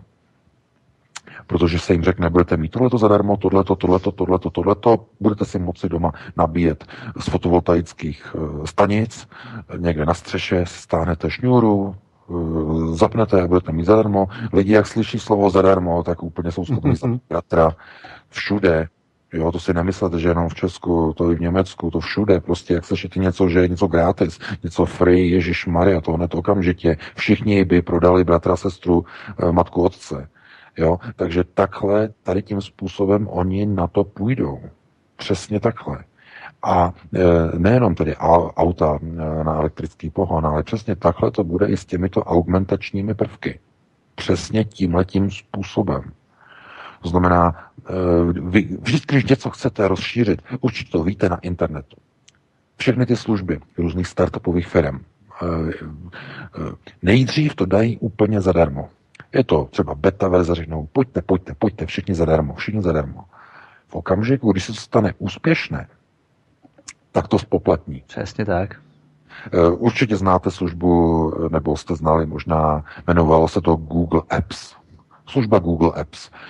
Eh, to byla před časem ještě služba, dneska se to už se jmenuje zase nějak jinak. Google to pořád nějak mění. A to je služba, která vám umožňovala e, takovou zajímavou věc, že jste měli normálně, založili jste si Gmailovou schránku, ale díky té službě Google Apps jste si mohli k ní přiřadit vlastní internetovou doménu. To znamená, neměli jste doménu, e, já nevím, Jan Novák e, zavináč gmail.com, ale Jan Novák zavináč jeho firma .cz. Mm. Jo? To znamená eh, napojení vlastní domény na eh, Gmailovou schránku, služba Google Apps. No dneska už je to spoplatněné. Ještě před, eh, myslím, pěti lety, nevím, kdy to zrušili, to bylo asi někdy v roce 2013, to zrušili. Než to snížili. Nejdřív jste mohli mít 50 e-mailových adres s vlastní doménou. Potom to snížili na 25, potom na 15 a myslím, že v roce 2013 to úplně zrušili jako free a už od té doby je to jenom placená služba. Jedna, jedna, jedna e-mailová doména stojí 50 dolarů za rok. Hm. Jo, takhle, takhle to, jak já říkám, zglajšaltovali. Google jeden. No. Takže eh, jo, takhle to přesně funguje. A přesně takhle to bude i s těmi automobily na elektrický pohon úplně stejným způsobem. A e, než to bude free, free, free, všechno free a postupně to budou danit. Postupně najednou začnou platby a za 20 let, ani ne, za 10, budou majitelé elektromobilů platit ty samé poplatky, jako dneska platí běžní majitelé aut se spalovacími motory. Úplně to samé. Tohle to je proces. Všichni to vědí, nebo ti, kteří se o to trošku zajímají, vědí, že to nebude takové sluníčkově eh, naivně, gratis a zdarma všechno. Vůbec Ale to je jako s plynem, že jo? Když začali zavádět plyn, ano. tak to bylo taky levný a postupně to stojí ještě víc než elektrika. Ano, než, než eh, postupně, fosilní paliva třeba, fosilní paliva. Ano, a postupně dražší než fosilní paliva. Hmm. Plyne.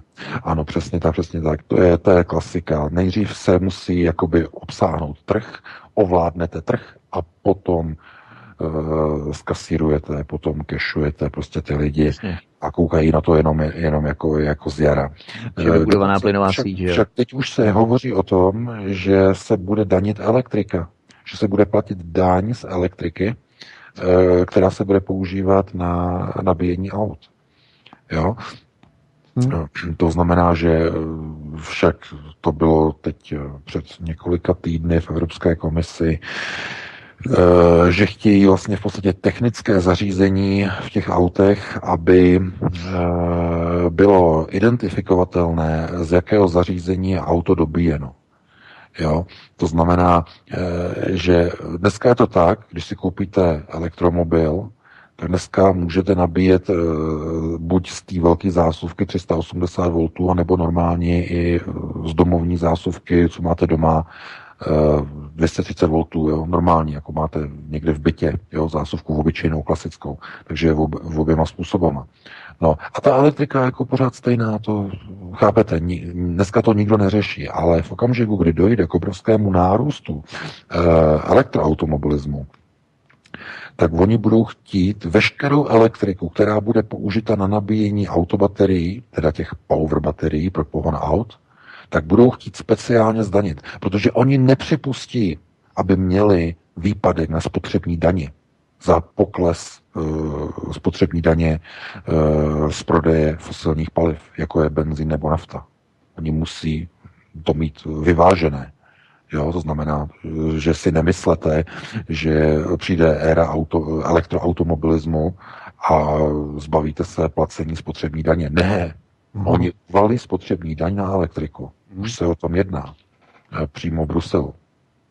Jak techni- jakým technickým způsobem zajistit, aby lidé si nemohli nabíjet elektriku e, způsobem, že by obcházeli placení spotřební daně e, z takzvané oni tomu říkají autoelektrika, i když to je jiný výraz, ale autoelektrika jako elektrika pro nabíjení uh, power baterií v autech.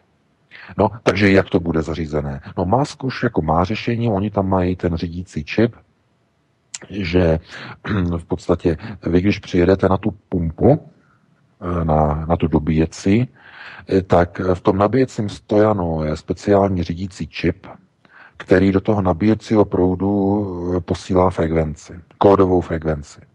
To znamená vnitřní čip při zapojení vlastně té nabíjecí pistole zaregistruje tu kódovanou nabíjecí frekvenci v tom nabíjecím proudu a otevře baterie pro nabíjení.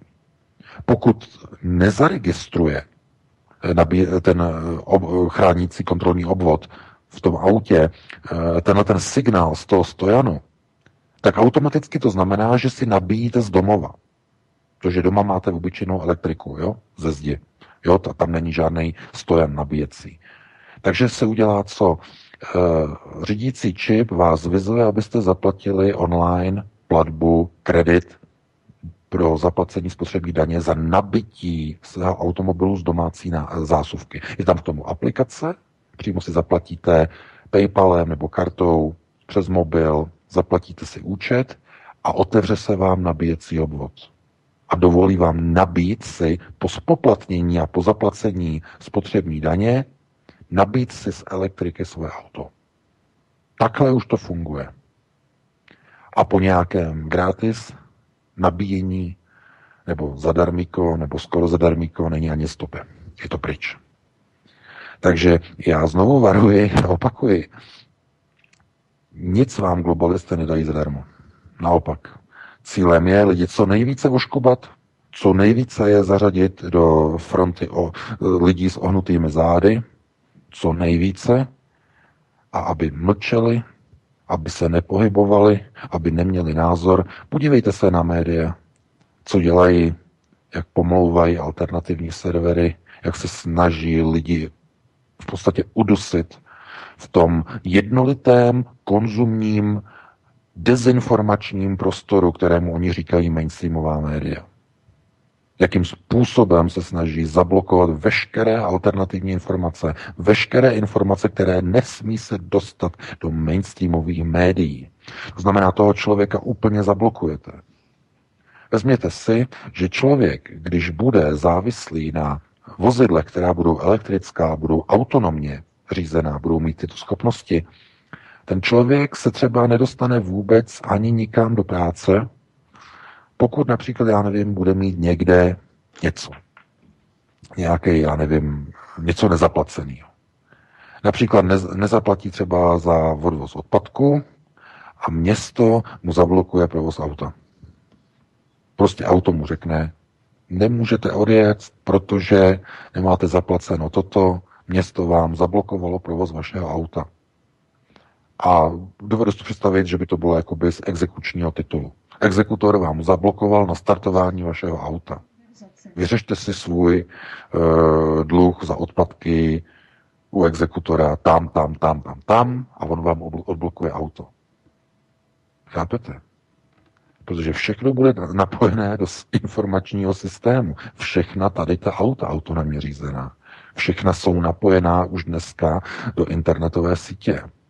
Při dopravní nehodě automaticky zavolají otavou službu a policii. Nemůžete tomu zabránit. To jsou tam nová moderní e, auta. Mají přímo zabudované GSM čipy, přímo SIM karty v autech, přímo v řídící jednotce.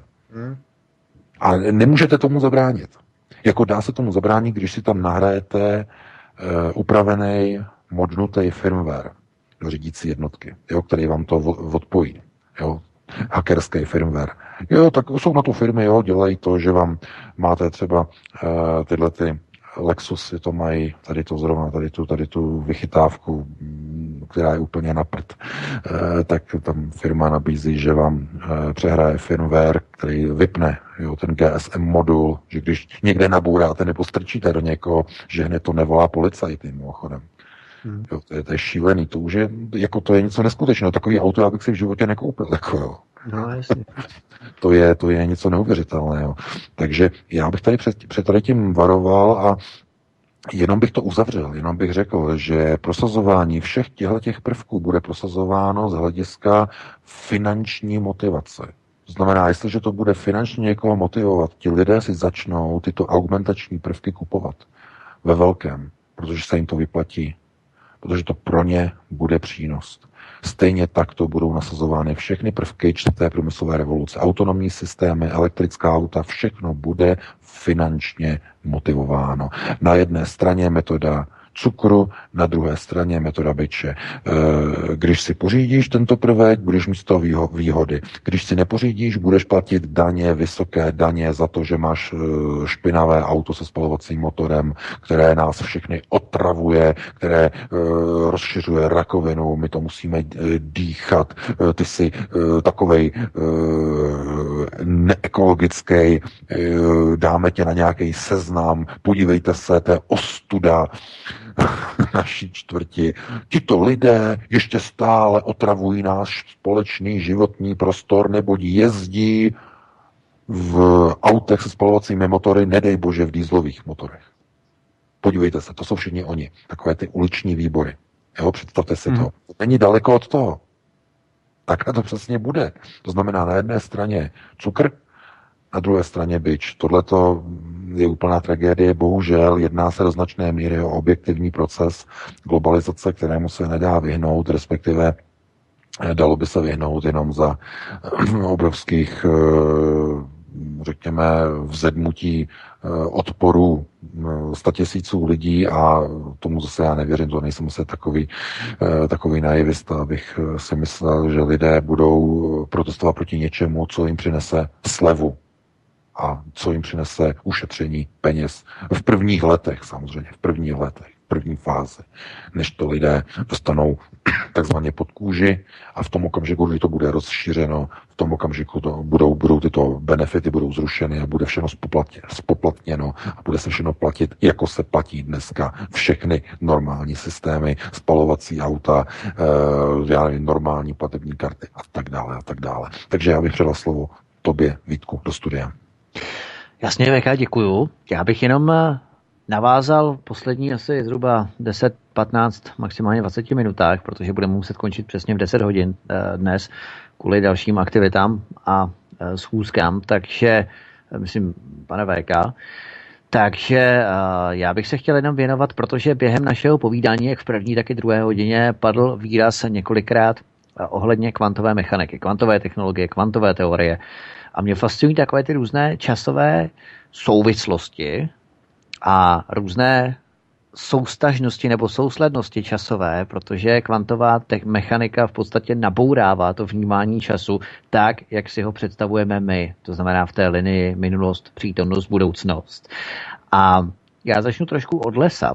Totiž, eh, když svítí světlo na kovovou desku, tak eh, dostaneme elektrický proud. No a tohle studoval fyzik Max Planck, to, to všichni víme. A totiž eh, on studoval vztah mezi množstvím světla dopadajícím na desku a množstvím vytvořené elektrické energie tímto způsobem. No a on dospěl k tomu závěru, že energie není nepřetržitá vlna. On eh, jakoby dospěl k závěru, že energie se skládá ze samostatných jednotek a ty jednotky nazval kvanta. A to potom dál zkoumal Albert Einstein, Einstein, který dokázal, že můžeme ten fotoelektrický efekt vysvětlit tím, že se světlo skládá z částic, které Einstein nazval fotony. Fotonové světlo narazí na kovovou desku a vyzařuje s ní elektrony, čímž vzniká elektřina. Jenomže vědci si začali postupně uvědomovat, že nejen světlo, ale veškerá energie se skládá z nějakých částic. Známe to, atomy jsou složené z těžkých částic v jádru, po obvodě jsou umístěné lehké elektrony. To jsme se všichni učili ve škole, že není potřeba to rozebírat. Ale e, části jsou nespojené jednotky, čili kvanta. No a teorie, která popisuje, jak se ty částice chovají, je kvantová teorie. A to byl v podstatě hlavní objev fyziky v 20. století. A jenomže když fyzici dál studovali ty částice, tak si začali uvědomovat, začínali uvědomovat, že jsou velmi zvláštní, protože nikdy přesně nevíme, kde jsou, není možné je přesně změřit, nemůžeme je předpovídat, nebo předpovídat nemůžeme, jak se třeba zachovají, někdy se chovají jako částice, někdy jako vlny, ale hlavně ty částice na sebe někdy reagují, i když jsou miliony kilometrů od sebe třeba, navzájem spolu nesouvisí a tak dále, a tak dále. Ta teorie je stále podivnější. A potom v roce 57, 1957 přišel fyzik Huck Everett. A ten Huck Everett přišel s vysvětlením, které šokovalo, ale právě k tomu se teď dostávám. On tvrdil, že náš vesmír, vesmír, který vidíme, vesmír s lidmi, kameny, stromy, galaxie, prostě všechno, co kolem sebe vidíme, je jeden z nekonečného počtu vesmírů, které existují jakoby vedle sebe, paralelně, synchronně, jo, bok po boku. A každý z těchto vesmírů se ústavičně štěpí, každou sekundu se štěpí do dalších alternativních dělových liní. Takže máme třeba vesmír, kde Hitler prohrál válku a jiný vesmír, ve kterém Hitler válku vyhrál vesmír, ve kterém Kennedy zemřel a jiný vesmír, ve kterém Kennedy žije, vesmír, ve kterém si ráno čistíme zuby a i druhý, ve kterém si zuby nečistíme a tak dál, tak dál. Nekonečné množství světů, jaksi. A ten fyzik Huck Everest to nazval mnohosvětová interpretace kvantové mechaniky. A to se nám všem může zdát jako naprosto nerealistické, ale když si uvědomíme, že třeba tehdy Koperníkus taky tvrdil, že Slunce je středem našeho slunečního systému v té době, to taky bylo absolutně neuvěřitelné. No a to v podstatě nabourává absolutně veškerou koncepci časové chronologie nebo linie, protože my jsme zvyklí uvažovat tak, že máme minulost, přítomnost, budoucnost. Jo. Ale podle té kvantové interpretace Haka Everesta, Evereta ty kvantové částice v čase nějakým způsobem, my nevíme jakým, na sebe navazují, jsou spolu nějak záhadně provázané, souvisejí spolu. No a tohle úplně nabourává to naše myšlení minulost, přítomnost, budoucnost, kdy v podstatě ty alternativní dějové linie, jak jsme o nich mluvili, existují vedle sebe je to hodně těžké vysvětlit, každý si to musí tak nějak odpřemýšlet sám, ale je to možné, VK, že podle kvantové mechaniky v podstatě máme časové osy vedle sebe, bok po boku, paralelně probíhající ve stejný čas, tak jak ho vnímáme my. No, tak jedna z těch posledních teorií říká, že vlastně nic jako čas neexistuje, že existuje pouze nekonečné množství okamžiků teď. Uh, jo, teď, teď, teď, teď, teď, uh-huh. teď, teď. A uh, velká souvislost uh, je právě s už zmíněnou Mandelbrottovou množenou a s, s oním faktorem tomu, čemu my říkáme model náhody. I když znova, nic jako náhoda v podstatě v celém vesmíru neexistuje. To, je, to by bylo se na jinou diskuze. Uh, otázka je, že člověk tak, jak žije, tak se vyvíjí. To znamená, narodí se, roste, dospívá, je dospělý, stárne a potom zemře. To znamená, je to nějaký proces, no a e, člověk se pohybuje v trojrozměrném prostoru. E, trojrozměrný prostor e, je nebo člověk, když se narodí, nebo začne vnímat, začne dívat se okolo sebe, tak první, s čím se setká, tak se e, setká s jevem, kterému se říká paralaxa, to znamená, že všechny body, tam jak se díváte, tak se zužují do jednoho neurčitého konečného bodu. To znamená, jak máte, ať máte jakkoliv velký prostor okolo sebe, tak když se díváte do dálky, tak končí v jednom konkrétním bodě, jakoby v singularitě, v jednom jediném konkrétním bodě, který se zužuje do nekonečna. No a když se vlastně pohybujete zleva doprava, tak eh, prostor okolo vás se pohybuje rychleji než prostor, který je vzdálený více od vás, nebo ještě déle od vás. To znamená systém paralaxy. A s tímhle tím se člověk narodí, nebo respektive takhle vnímá prostor. No a abyste se v trojrozměrném prostoru dokázali s efektem paralaxy pohybovat, no tak musíte si vytvořit e, systém, nebo můžete tomu říkat normální kartelskou soustavu. To znamená e, délka, výška, šířka, Jo? To znamená, v tomhletom prostoru trojrozměrném se pohybujete a všude, v podstatě, když chcete cokoliv definovat, tak musíte definovat délku. No a právě, co je přirozené pro člověka? No, délka je definicí čeho? Jenom prostoru? Ne, i času. Ovšem, eh, tohle to může být úplně chyba. Protože jestliže bychom se třeba dívali na čas jako na dějovou linii, která má singulární charakter, to znamená nemá délku, je jenom jeden bod, který se mění milionkrát, sta milionkrát za sekundu, nekonečný počet okamžiků, teď, teď, teď, teď, teď, na místo linky, tak by najednou kvantová mechanika dávala smysl. Proč se chová tak, jak se chová? Mění se neustále. Nekonečné iterace jednotlivých světů. To znamená, čas by byl úplně vynulován. Takže jestliže máme eh, prostor, jakýkoliv, řekněme v kartelském systému, jakýkoliv rozměrný prostor, tak když se chceme dostat z jednoho bodu do nějakého bodu, vytvoříme úsečku od do, no a po té úsečce se pohybujeme například prstem nebo fyzicky, když jdeme nějakou dráhu, tak se pohybujeme. No a čemu dochází? Že než se dostaneme nějakou rychlostí z jednoho bodu do druhého, tak to trvá nějaký čas. A protože jdeme po úsečce, tak e, člověk má tendenci k té úsečce natáhnout i čas. Rozdělit nekonečný počet okamžiků teď, teď, teď do přímky, do linky, nebo mm, spíše do přímky, znamená od nekonečna do nekonečna probíhá čas. A e, já se na tohleto dívám, na tady tu teorii onoho pojetí času, že nejde o linku, ale jde o jeden specifický singulární bod, jako velmi zajímavou, protože by vysvětlila mnohé. Vysvětlila by Eh, mimochodem i ty problémy, eh, řekněme, které objevily v CERNu, to znamená, že ve vesmíru je nesoulad mezi hmotou a antihmotou, je nadbytek hmoty nad antihmotou. Eh, vysvětlilo by to fungování některých kvantových jevů, jako například superpozice, to znamená přítomnost jedné kvantové částice ve dvou místech vesmíru současně, které se vzájemně ovlivňují, kdy máte částici, která teď v této chvíli existuje a zároveň neexistuje ve všech okamžicích, ve všech případech. Všechno záleží na tom, jestli se na ní podíváte.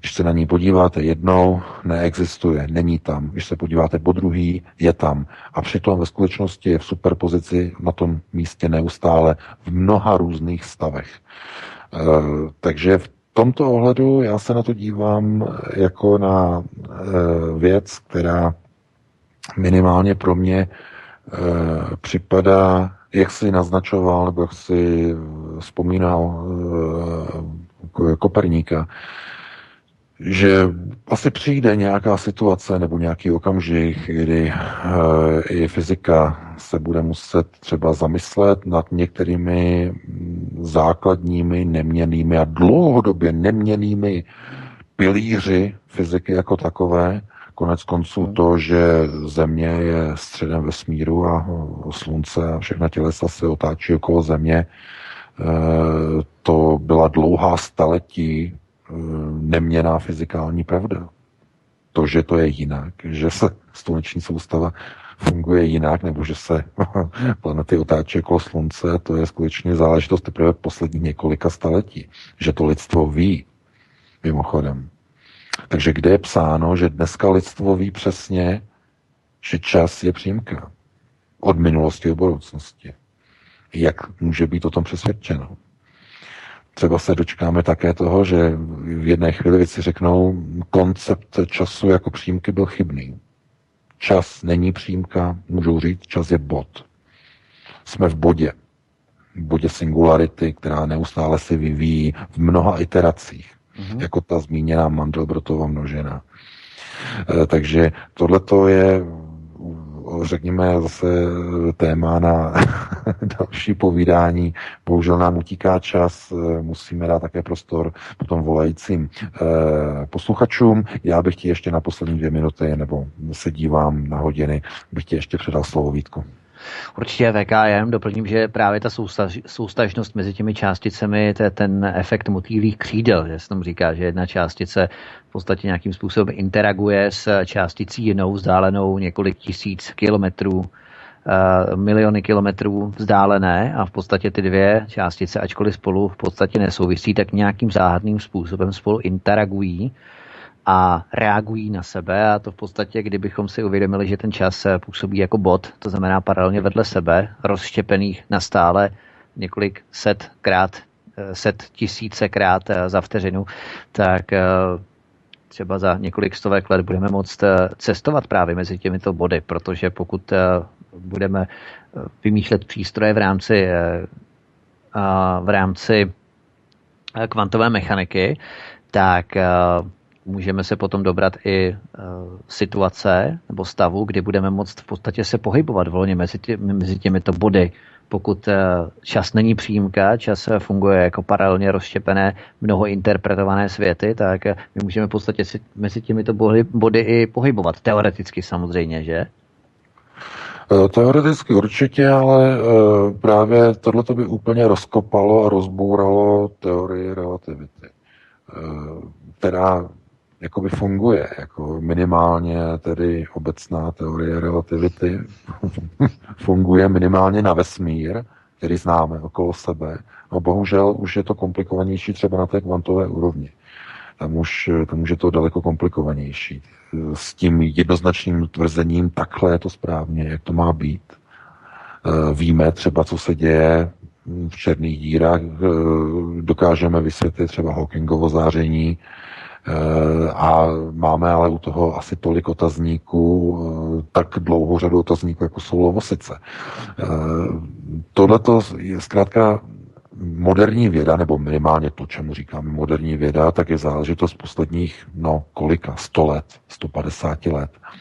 No a to je dost krátká doba na to, abychom mohli pochopit vesmír, a nejenom vesmír, ale vlastně existenci naší planety, vznik naší planety co je také zajímavé, a vůbec vznik těles. Mimochodem, eh, pokud mluvíme o eh, fyzice, řekněme, jednotlivých planetárních těles, tak eh, teď se ukazuje, že dokonce i teorie tzv.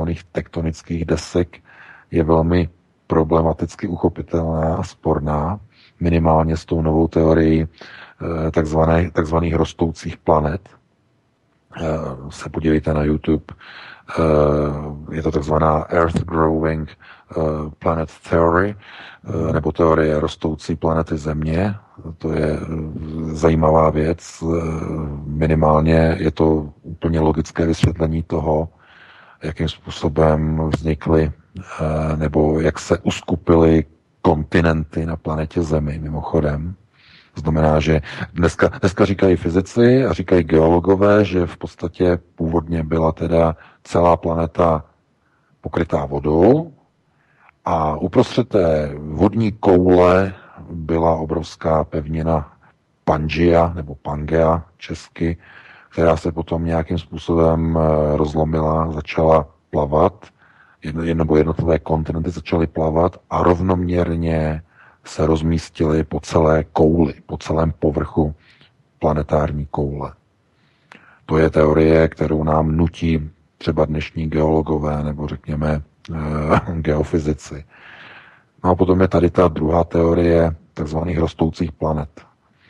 která ukazuje, že planety rostou, že planeta je nejdřív malá, je to pevněna a postupně, jak rostá, nafukuje se, tak její povrch praská, přitom její povrch zůstává stejný, neměný, ale pouze podloží se nafukuje. A rovnoměrně se jednotlivé kontinenty na rostoucí v podstatě planetární kouli rozmistují, ale aniž by se pohybovaly. Pouze se přetáčejí vlivem rozpínání planetárního tělesa. E, tam je spousta problémů s tou teorií, vysvětlení, přidávání energie, hmoty, získávání hmoty. E, je tam ta teorie e, takzvaného vařícího kotle nebo, papin, nebo takzvaného papiňáku, to znamená těleso všechna planetární tělesa podle té jedné teorie pohlcují dlouhé miliony a miliardy let eh, ze slunce, tolik energie, eh, která se akumuluje v tělesech, tělesa se ohřívají a dochází k rozpínání. To je jeden z vysvětlených mechanismů. Voda je umístěna v podstatě eh, ne, ne z cizích planetárních zmrzlých těles, nebo nevzniká z planetárních těles, které by vlastně narazily do planety a vytvořily oceány, ale voda je umístěna vlastně v podzemí, eh, v těch zásobnících eh, onoho muskovitu a dalších eh, vlastně, vlastně těch vrstev, kde je voda vlastně v tom pevném skupenství přítomná, postupně vlastně prolíná na povrch. To je strašně komplikované téma. Kdo se o to chce zajímat, tak je to zajímavé téma na studování, myslím na YouTube, na internetu, teorie rostoucích planet, to se na to určitě podívejte. Ovšem tohle, kdyby byla pravda, kdyby to fakt, i když to vypadá velmi logicky, tak pokud by to fakt byla pravda, tak by to úplně změnilo Eh, celý fyzikální model vesmíru. Jak vznikají tělesa, jak vznikají... Tenhle ten model dokonce je naprosto převratný v tom, že nedělá rozdíl mezi planetami a slunci, mimochodem. Podle tady té teorie eh, těleso, jak nabírá energii ze zdroje, tak eh, postupně roste, roste, roste, nabývá. V určité chvíli růstu planety, nebo řekněme bobtnání planety, dojde ke zhroucení e, obalu, pláště a vznikne plyný obr, který dále roste, jako například Jupiter, roste, roste. V nějaké chvíli nabere tolik masy, že se zhroutí sám do sebe a vznikne slunce.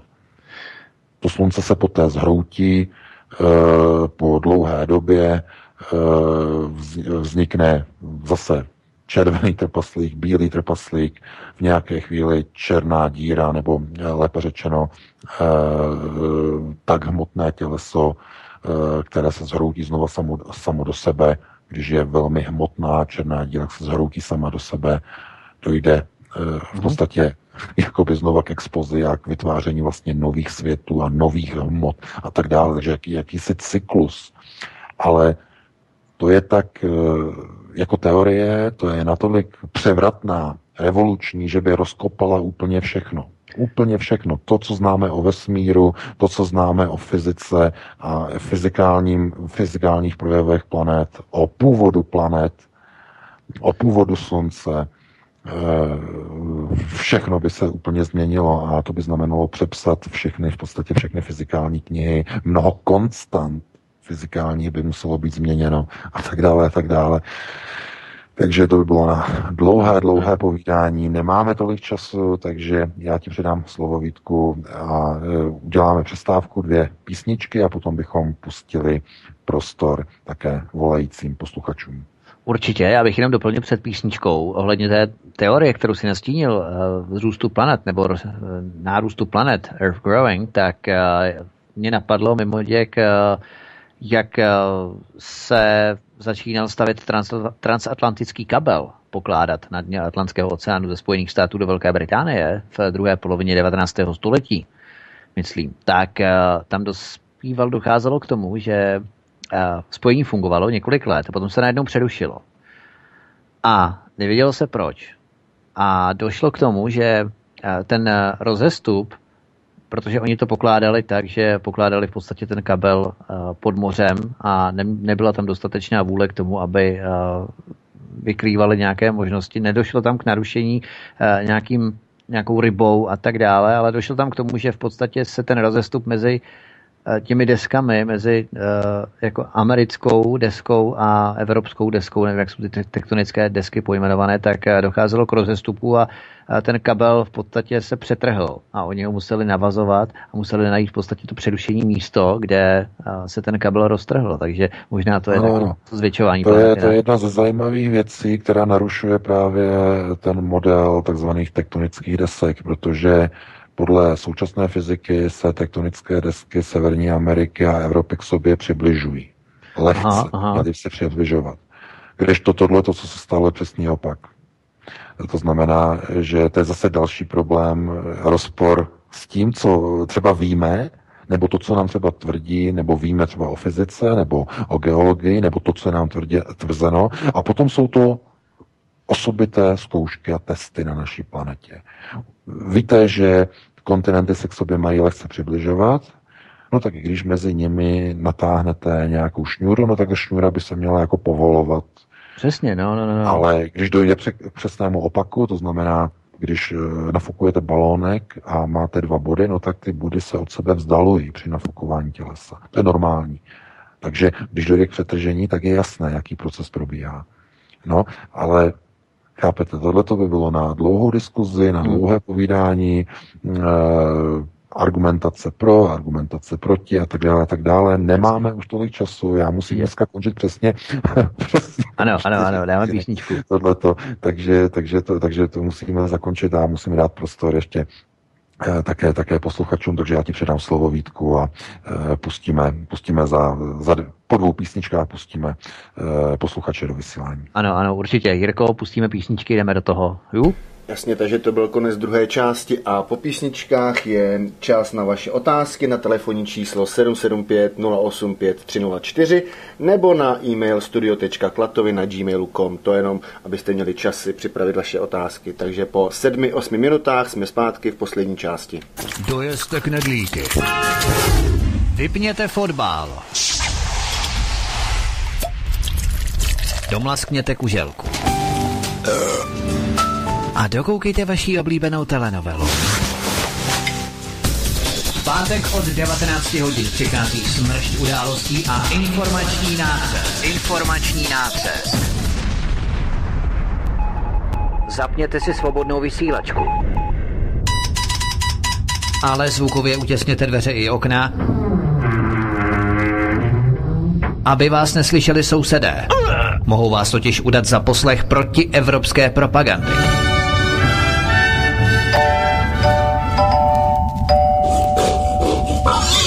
Proto buďte tuctoví, všední a hlavně nevybočujte. Pokud vystrčíte svobodně hlavu, nemilosrdně vás pokosí motorovou pilou. Demokracie? Ano, ale pouze ta po jejich. Proto zapalte svíčky, kupte pár plišáků a semkněte se s námi v boji proti bruselskému terorismu.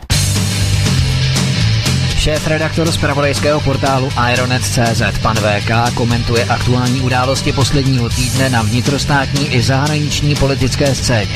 Z ganze Čechyše Folk chystajíme simulantní bande. Zákulisní informace, které se nám vždy nemusí líbit. A komu tím prospějete, co? Geopolitické analýzy, rozvědky, zpravodajské služby. Buďme napřed ve vnímání informačního pole řídících mocenských procesů. Mocenský tenzor je neúprostný. Máte zaseknutý kompas na západ? Každý pátek od 19 hodin si k nám přijďte pro nový, protože nám funguje na všechny čtyři směry.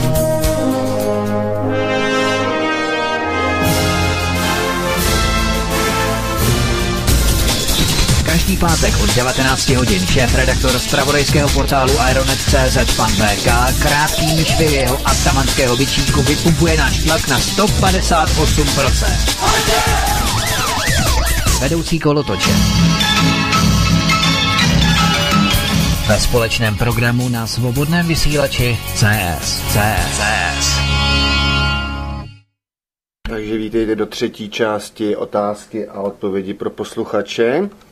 A jinak bych chtěl říct, že nějaký přišli, ale nejdřív zjistíme, jestli se vůbec slyšíme z Vítku. Slyšíme se, já slyším tebe, Jirko, zdravím v třetí uh, části pořadu VK, slyšíme se taky? Ano, slyšíme se dobře. super, spojení funguje bilaterálně, nebo v podstatě trilaterálně, pardon. Takže já bych začal prvním e-mailem, prvním dotazem, který jsem dostal už před dvěma hodinami, ještě před pořadem. Dobrý večer, pánové. Chci se zeptat pana VK, jestli slyšel pana in- Petra Insidera z Austrálie, co říkal o robotu Sofii, že má reprodukční orgány a že se může rozmnožovat dokonce s každým mužem? Otazník. Díky za odpověď. Nadia z Brna. Hmm. Ne, to se, no to nevím, toho pána neznám a neslyšel jsem, bohužel, ne, nesleduju, nevím, nevím, nemám informace. Tak máme další dotaz. Ano. Eh, krásný večer, moc děkuji za pořád, pane. Eh, děkuji, že jste eh, v každém případě po zjištění, že naše planeta Země přejde za 25 až 20 let do stavu malé doby ledové. Mám dotaz pro pana VK. Jaké očekává odhalení v podobě mimozemských entit? Přijde to jako masakr informací v roce 2018? Děkuji, Milan. Eh, ne, to ne, to ne, protože eh,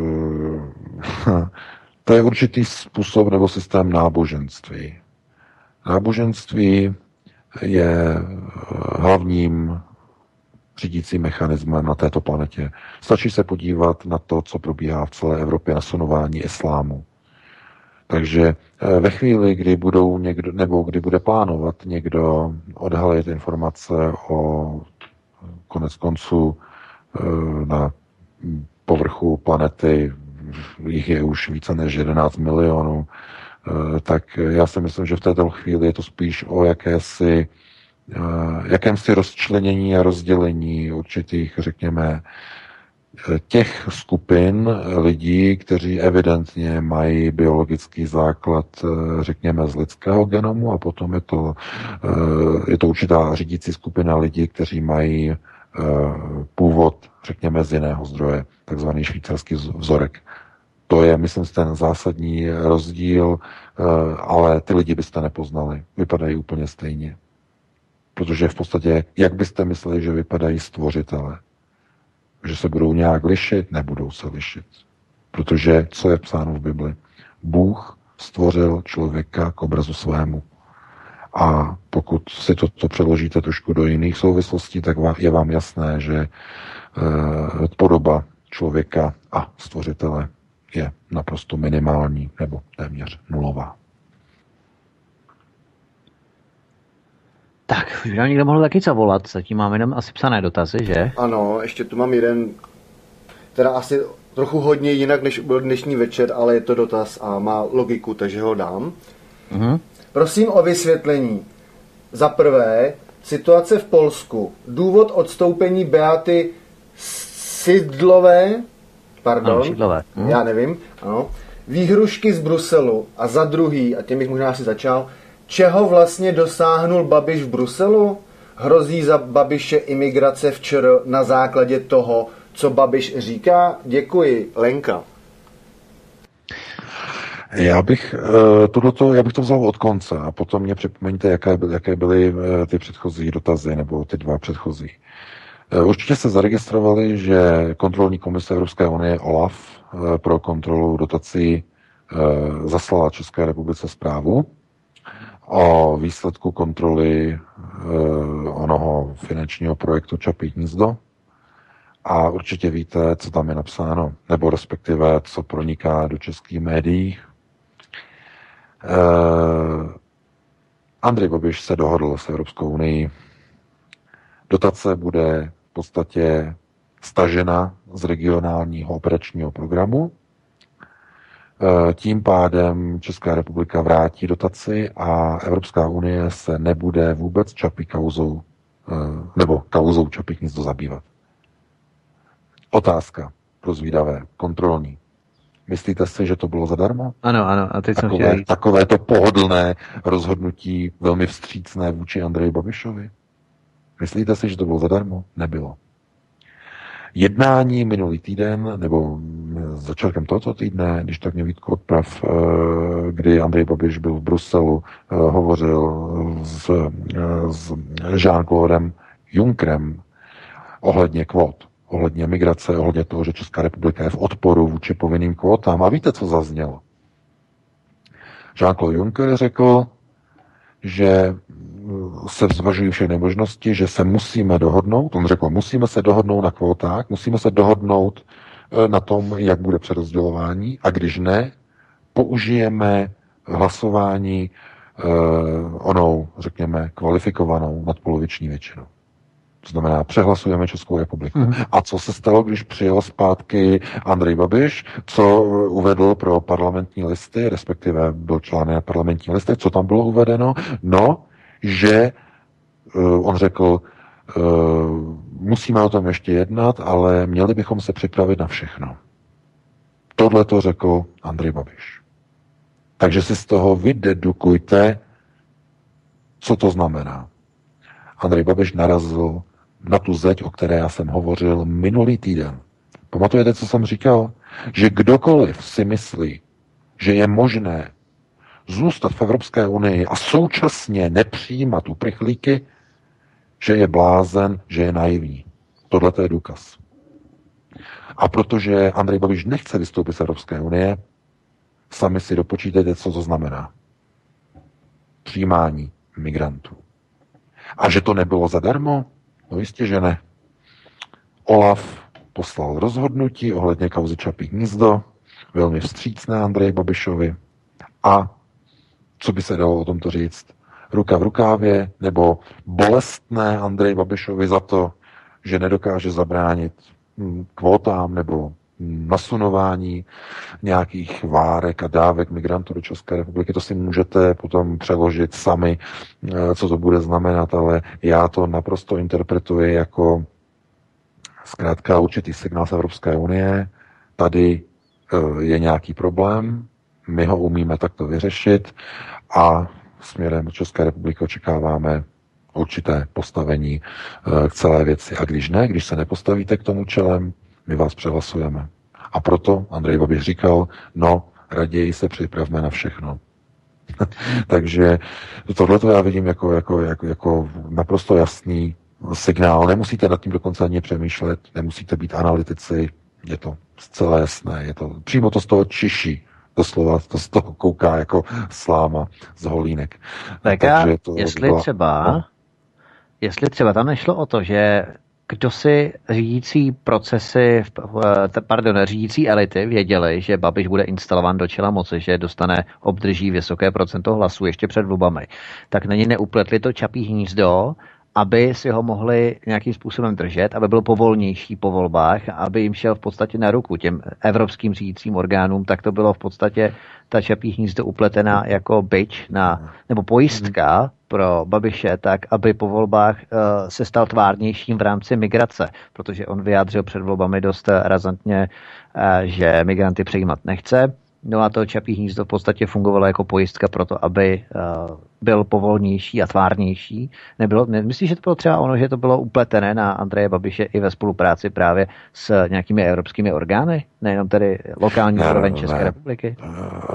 Ne, ne, ne. Kauza Čapí hnízdo je, to je akce uh, především lidí okolo Miroslava Kalouska, přímo on, lidi okolo něho organizovali kauzu Čapí hnízdo ve spolupráci s bakalovými médii. To je tvrdá uh, informace, kterou my máme přímo z redakce, máme přímo od našich zdrojů.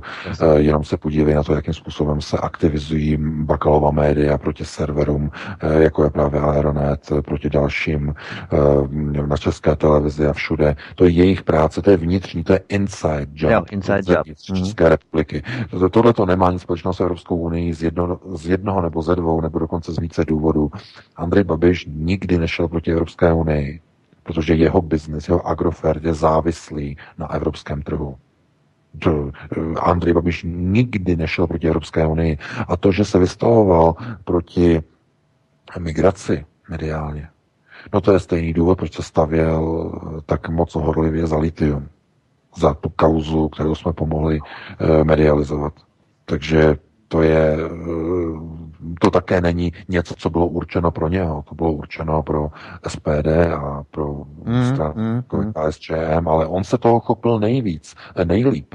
Jo? Takže to, to je jako jeho věc, že, že z toho vytřískal nejvíc mediálně, nebo řekněme volebně, ale uh, on zkrátka využívá témata. Takže v podstatě jo, EU využila to proti Evropské unii a on nikdy nemá problémy. Andrej Babiš nikdy neměl problémy s migranty. Pro boha to vůbec ne. To, to, to, byla, to je mediální téma, aby nahnal více voličů. No, jasně. Se no, soukupa. A... No, kdo podporoval migranty? No strany jako TOP 09, STAN a další. No a podívejte se, jak dopadly. Sotva se dostali do parlamentu. Takže Andrej Babiš je inteligentní, on ví, že kdyby jenom trošičku řekl něco vlídnějšího na adresu migrantů nebo na adresu e, Bruselu ohledně kvót, okamžitě by mu to srazilo e, procenta, volební procenta takovým způsobem, že by se z toho nevyhrabal. Takže on je velice inteligentní, on musí umět tady v tom chodit a e, vzhledem k tomu, jaký je to businessman a kam se, kam se dostal, tak on musí e, uvažovat jako šachista, nejenom v biznesu, ale i v politice. Takže to, to vůbec ne. On, jemu je jedno, jestli bude 10 milionů migrantů Eh, v zahraničí nebo v České republice. To je, to je mu úplně jedno. On prostě dokáže vždycky vysvětlit. On řekne, eh, tohle to takhle nás přehlasovali. Dokonce to využije ve svůj prospěch. Pro zvýšení popularity. Tohle to si někam zapište, zapište, co teď právě říkám. On, eh, až budou proti vůli České republiky prosazeny většinovým hlasováním kvóty v únoru, protože se říká, že v únoru se bude hlasovat, tak on to, eh, on to použije ve svůj prospěch. On řekne, podívejte se, co nám udělali. Řekne před českým národem. Vidíte, já jsem se za vás eh, zastával, já to budu, já to poženu k soudu, řekne. Počkejte se na to, řekne. Hmm. Poženu to k soudu, eh, k, k, k Evropskému soudu a tak dále a tak dále. Takže on to bude hrát do směru ano, my budeme přijímat migranty, já splním eh, zadání Bruselu, ale navenek budu hrát odpůrce a budu to hnát do nějakých právních rovin a tak dále, hmm. abych si uchoval tu svoji pozici. Něco jako Fico na Slovensku, no, v podstatě. No, no, no, no přesně no. tak. Na jedné straně budu kritizovat, na druhé straně budu jezdit do Bruselu a budu dojednávat kvóty. Já bych jenom eh, řekl, že on na to má, on na to má v podstatě marketér, že ano, já bych jenom do, dopovím, hmm. že bych strašně rád věřil, že to takhle nebude, ale eh, bohužel to, chápete, to by nesměl mít Agrofert. Kdyby neměl Agrofert, tak bych mu třeba věřil, že to myslí altruisticky úplně upřímně, odpor proti migrantům, ale jeho Agrofert je globalizační firma. Jakékoliv uh, omezení importu teda importu, pardon, chci říct exportu českého zboží na evropské trhy jako sankce za to, že Česká republika nepřijímá migranty i navzdory rozhodnutí, většinové rozhodnutí v Evropské radě, kterému se schyluje, eh, do toho nikdy Andrej Babiš nepůjde. Protože koho by to poškodilo nejvíc? No velké podniky, velké firmy a poškodilo by to hlavně Agrofert a velké, velké podniky, jako je Škoda Mladá Boleslav a Plzeňská Škodovka a další. Já bych jim doplnil, že pro ANO pracovali marketéři, strategové, jako třeba Marek Hanč nebo Marek Prchal a tak dále, a tak dále. Tím mu samozřejmě velmi vydatně radí, jakým způsobem postupovat. Jirko, máme telefon? No, měli jsme a pán nevydržel, takže... Nevydržel. Ale mám tady další písemný, teda jestli můžu hodit. Uh-huh, uh-huh. Vynecháme tady tu šidlovou, protože opravdu máme tady mnoho dotazů. Tak uh, můžeme jet.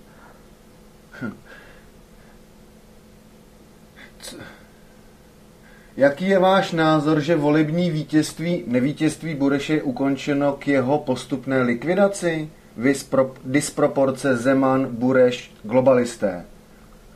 A druhá otázka, to je asi teďka podobný to bylo, co říkáte na pronik, proniknutí teroristů z Antify Bartošových pirátů do poslanecké sněmovny ČR a nekonání nebezpečnostních orgánů ČR?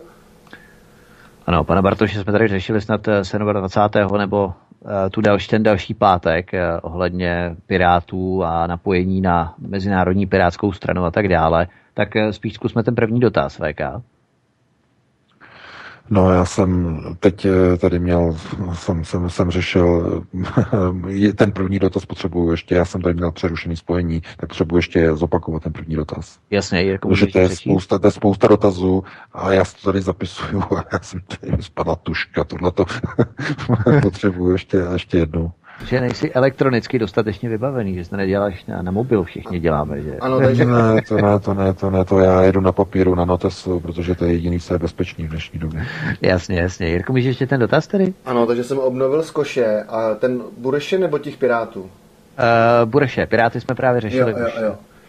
Jak je váš názor, že volební vítězství, pomlčka nevítězství Bureše je ukonč, určeno k jeho postupné likvidaci? Vis disproporce Zeman, pomlčka Bureš, pomlčka globalisté. Ivo. Uh, no, uh, každý politik jednou skončí, každý politik uh, se zlikviduje buď sám, nebo je zlikvidován někým jiným. Já se třeba dívám na poslední průzkum, který ukazuje, že hnutí ANO zase posiluje. Poslední průzkum dnešního dne jsem se díval na mainstreamu. Eh, zase posiluje Andrej Babiš, eh, se mu rostou preference mm, všeho do času. Všeho do času, eh, nicméně, jak říkám, Andrej Babiš je v pozici, že on dokáže interpretovat informace, které jdou proti němu ve svůj prospěch. To je obrovský dar těch největších podnikatelů vůbec nemyslím jenom Babiše, ale mnoha podnikatelů, kteří dokážou čísla a informace proti sobě využít ve svůj prospěch. Eh, to je schopnost velkých třeba podnikatelů, biznesmenů, investorů a tak dále. Eh, on umí tady v tom chodit a když budou prosazeny proti vůli České republiky, zdůraznuju, proti vůli České republiky většinovým hlasováním v Evropské radě, Evropské komise eh, kvóty, tak Andrej Babiš to využije ve svůj prospěch k posílení. On řekne, já jsem se byl za Českou republiku, aby nemusela přijímat a oni nás přehlasovali. Podívejte se na ně. A já to tak nenechám. Já to poženu k soudu. A zase nažené body. Mm. Ale výsledek bude udělán.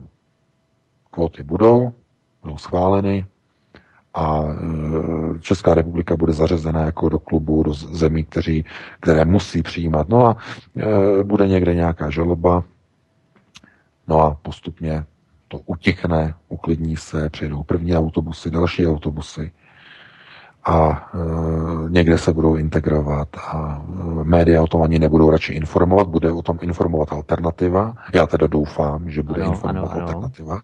Já doufám, že lidé přestanou mít ruce v kapsách a začnou brát do ruky ty mobilní telefony a začnou natáčet ty autobusy. Přesně. A začnou točit ty migranty.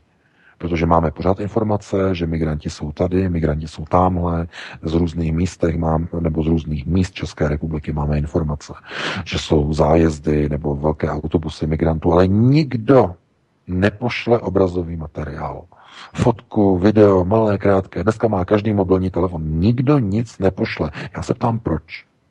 To nikdo nemá mobilní telefon, nebo na alternativě se nenosí mobilní telefony, nebo nikdo z posluchačů nemá mobilní telefon, nebo nemá čas vytáhnout telefon. Já nevím, protože každá fotka Eh, s informací a popiskám, kde byla pořízena, v jakém čase, na jakém místě. Hmm. Stačí zaslat do redakce eh, nám, do Aeronetu a hned my to prověříme a hned to lze publikovat, hned to lze medializovat. Ale pokud eh, občané budou lhostejní a budou říkat, podívej se, zase přijeli, migranti a budete mít ruce v kapsách a nebo plný ruce nákupních tašek na Vánoce a místo, abyste vytáhli telefon a honem rychle začali točit a fotit, Jo, takhle prostě, protože alternativa se neudělá sama. Alternativa potřebuje spolupráci eh, posluchačů a čtenářů, jo, aby jsme mohli pracovat dohromady společně, protože my přinášíme informace pro vás, od vás. Takhle bych to definoval, jako směrem k posluchačům. Jo, to je důležité. Takže takhle by na to reagoval a dali bychom prostor dalším otázkám. Tak, Jirka, máme tu nikoho?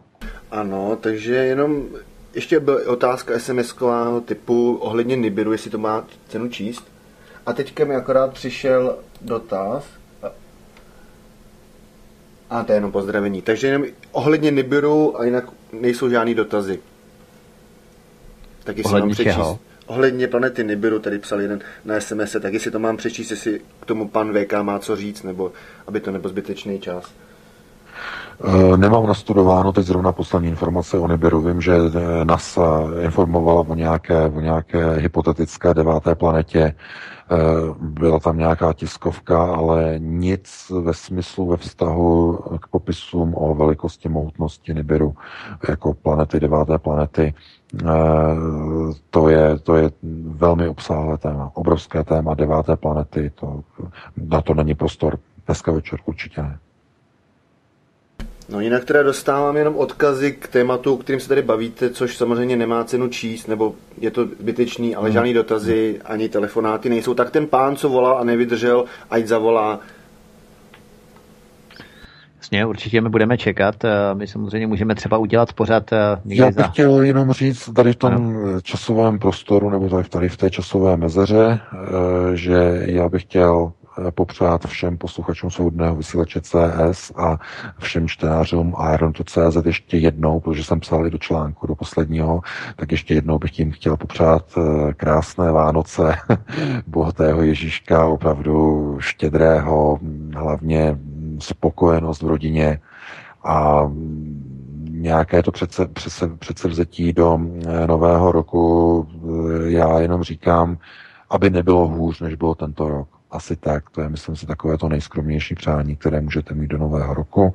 Eh, každopádně eh, děkujeme za eh, jak tedy morální, mediální podporu, tak i podporu finanční za celý rok všem našim čtenářům. Moc si toho vážíme, protože to, co vlastně probíhá, ty útoky proti alternativě jako celku, minimálně tedy po, řekněme, parlamentních volbách v České republice, tak se ukazuje, že český spravodajský mainstream začíná zjišťovat, že ztrácí moc, ztrácí vliv, lidé přestávají věřit zmanipulovaným, zdiskreditovaným mainstreamovým informacím a zprávám a právě alternativa je zdrojem o něch necenzurovaných a důležitých a zásadních zpráv. Takže máme tady, mám tady signál, že máme další telefon. Ano, ano, ano. Tak můžeme mluvit. Dobrý večer. Ano, takže posluchačka Marcela, tak já vám přeju hezký večer a samozřejmě vám uh, přeju hezký svátky, ať se vám daří hodně zdravíčka, štěstíčka toho dalšího. A chtěla jsem se zeptat pana VK, jestli by byl tak moc hodný a řekl nám něco uh, ohledě bitcoinů, protože dneska spadají o třetinu, tak jestli, jestli, jestli máte informace, jestli něco k tomu může říct. Neposlouchala jsem předtím, tak nevím, jestli o tom mluvil. Uh-huh. Děkujeme, no, Marcelo, mějte se krásně. Bitcoiny rostly, teďka zase klesají, to je horská no, dráha, VK, co to uh, Prosím vás, eh, tohleto, eh, já chci říct, že jednu věc, já jsem s tím letím přesně tady s tím jsem počítal, proto jsem také už před několika dny prodal nějaké ty zlomky těch bitcoinů za pár desítek eur. jsem tam měl na zkoušku tohleto, protože každý investor, já vím, že řekněme, lidé, kteří poslouchají alternativu nebo poslouchají nás právě teď, tak eh, určitě, nebo většina z nich nedělá do investic, eh, nedělá brokering, nic tady toho. Ale eh, pokud děláte do jakéhokoliv investičního biznesu, tak víte přesně, co se děje před Vánoci. Víte to naprosto přesně. Konec roku a všichni investoři chtějí finalizovat a chtějí, řekněme, skasírovat svoje zisky před Vánocema. Jsou to takzvané cashouty. To znamená, máte něco investováno do Bitcoinu, chcete uh, si svoje zisky, to znamená, investovali jste třeba začátkem roku, únor, březen a chcete na konci roku si vybrat své zisky, prodáte Bitcoin za, já nevím, za dolary, za eura, za nějakou měnu. Tím okamžitě padá cena Bitcoinu. Takhle to udělá uh, skupina velkých investorů, kteří nakoupili stovky bitcoinů nebo dokonce tisíce bitcoinů, prodají během několika minut, hodin, já nevím, dva, tři dny před Vánoci a okamžitě burza krachuje. Protože jsou, jsou to tak obrovské objemy, které eh, nemají žádnou regulaci, eh, to je další věc, nebo řekněme, ona volatilita Bitcoinu je problém, protože nemá žádný regulační mechanismus. Eh, na rozdíl od normální burzy, Například na normální burze, když by poklesl index o 15%, tak na technologické burze na Nasdaqu například by došlo k zastavení obchodování. Nešlo by prodávat ani nakupovat. jo, aby se stabilizovala situace. Ehm, Bitcoin žádný regulační mechanismus nemá. To je jeden z největších problémů jeho rozšíření eh, mezi větší počet obyvatel. To je největší problém Bitcoinu. Já ho vidím jako jeden zásadní, že pokud nebude nastavená nějaká, i kdyby to byla automatická samoregulace, mohlo by to být samoregulatovatelné, nemusel by to být nějaký orgán. Ale eh, pokud nebude nějaká regulace nastavená, tak eh, zůstane Bitcoin pouze spekulativní měnou a nedojde k jeho rozšíření, což je, myslím si, škoda, protože mm, eh, je to určitá cesta odpoutání se od takzvaných kontrolovaných, centrálně kontrolovaných měn. A existuje dalš, mnoho dalších desítek takzvaných forků nebo řekněme odvozenin od, od Bitcoinu, jako je Litecoin a e, Monero a další e, a e, Ethereum, nebo jak, jak se to jmenuje. Tohle to všechno jsou, to jsou deriváty Bitcoinu nebo toho protokolu.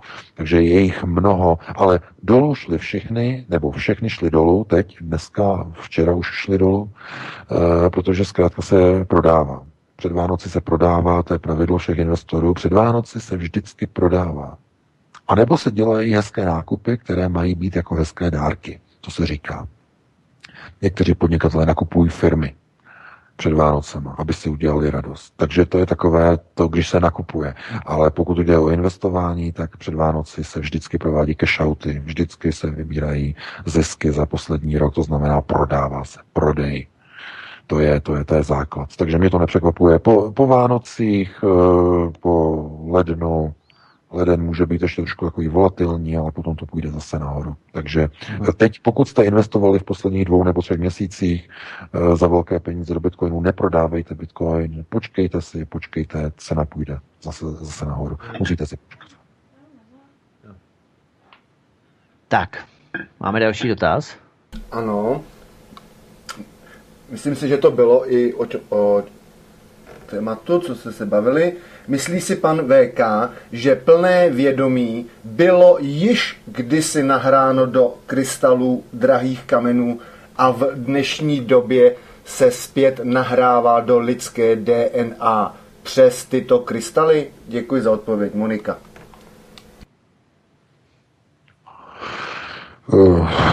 takto. Hmm, uh, já nebudu teď zacházet do věcí, které se týkají třeba ezoteriky. Já se pohybuju trochu v jiné, v jiné úrovni, jako je kvantová mechanika a řekněme neurální sítě a tak podobně. Lidské vědomí je informace. Je to informace, strukturovaná informace, velice komplexní, a e, její umístění mimo biologický nosič e, bude určitě možné v nějaké dohledné době, e, řekněme, technologického vývoje kvantových počítačů, e, jakým způsobem byl, bylo možné vkládat, já nevím, nějakou myšlenkovou informaci do nějakého kusu minerálu, jako takového, to opravdu nevím, to je mimo můj obor, takže bohužel tomu se nedokážu vyjádřit, ale jak říkám, nedělám do, řekněme, oboru ezoteriky nebo tady těch věcí. Eh, vím a mám informace o tom, jakým způsobem například na kvantové úrovni eh, by mohlo fungovat eh, kolektivní vědomí. To je jedna věc, která se zkoumá velmi odborně. To znamená, kolektivní vědomí na kvantové úrovni by dokázalo vyřešit mnohé problémy, hlavně komunikačního charakteru na obrovské vzdálenosti, ale co se týče řekněme, umistování informací do nějakých krystalů, to opravdu nemohu, nemohu sloužit. Já bych poprosil, kdybychom se skutečně mohli pohybovat na racionální, pragmatické rovině, než eh, ezoteri, o ezoterice tady máme spoustu jiných pořadů. Eh, takže pokud bychom to mohli pojmout spíš tímto směrem, tak eh, máme tu další dotazy? Ano. Chtěla bych se zeptat pana VK na něco, co se šíří přes americkou alternativu je to svědectví Kody Snodgrese o Oklahoma bombing. Měl s ním rozhovor i All Damegard. Jana Krásková. Uh-huh. No to je zajímavý, ale bohužel já to neviděl. Uh, jestli to rozhovor natočený, tak uh, neměl jsem vůbec čas. Já jsem byl před koncem roku v jednom kole, takže nemám čas sledovat uh, pomalu ani českou alternativu. Na to už ještě, já nevím, ostatní, když teda jako sleduju Alexe Jonese, pochopitelně další, ale teď opravdu, jestli ty víš, Vítku, nějaké, máš k tomu nějaké informace? Ne, podrobnější? absolutně, absolutně vůbec nevím. Já bych tady teda dodal. Nemám, opravdu nemám čas sledovat jako všechny alternativní kanály, opravdu omlouvám se. Jenom, jenom teda dodám a půjdeme dál. Prý Kodimu, Kodimu CIA nabídla milion dolarů za to, aby se té akce zúčastnil, což odmítl. Předtím dělal špinavou práci pro CIA v cizině v černých black operacích, Uvedl důvody, byly tam uloženy prý statisíce zdravotních záznamů veteránů a mnohým by asi musela vláda platit finanční kompenzace za následky syndromu z války v zálivu. Jinak teda zatím žádný dotaz ani písemný, ani telefonický není. Mm-hmm. Tak uh, jestli k tomu nic nemáš VK, oni, možná posluchači jsou trochu lehce zmatení, že nevolá tolik lidí, Uh, protože ne, ne, ne, ne tohle, to, tohle to je normální, protože s tím se přece musí počítat, protože je před Vánocema. To je takový neskutečný blázinec. To je prostě všichni lidi, jako kdyby chtěli koupit, vykoupit celý svět. Jo. Všude prostě. prostě Máme telefon. Centra, všichni, všichni lidé prostě jako kdyby museli koupit, eh, já nevím, úplně všechno prostě strašný, strašný stres, a, takže, takže lidi nemají čas a já nevím, ještě se asi připravují nějaký, já nevím, na Vánoce něco, nějaký cukrový, nebo to už přece dávno má být připravený, nevím, ale zkrátka, no. tak, máme telefon. No, dobrý večer, budu vrna.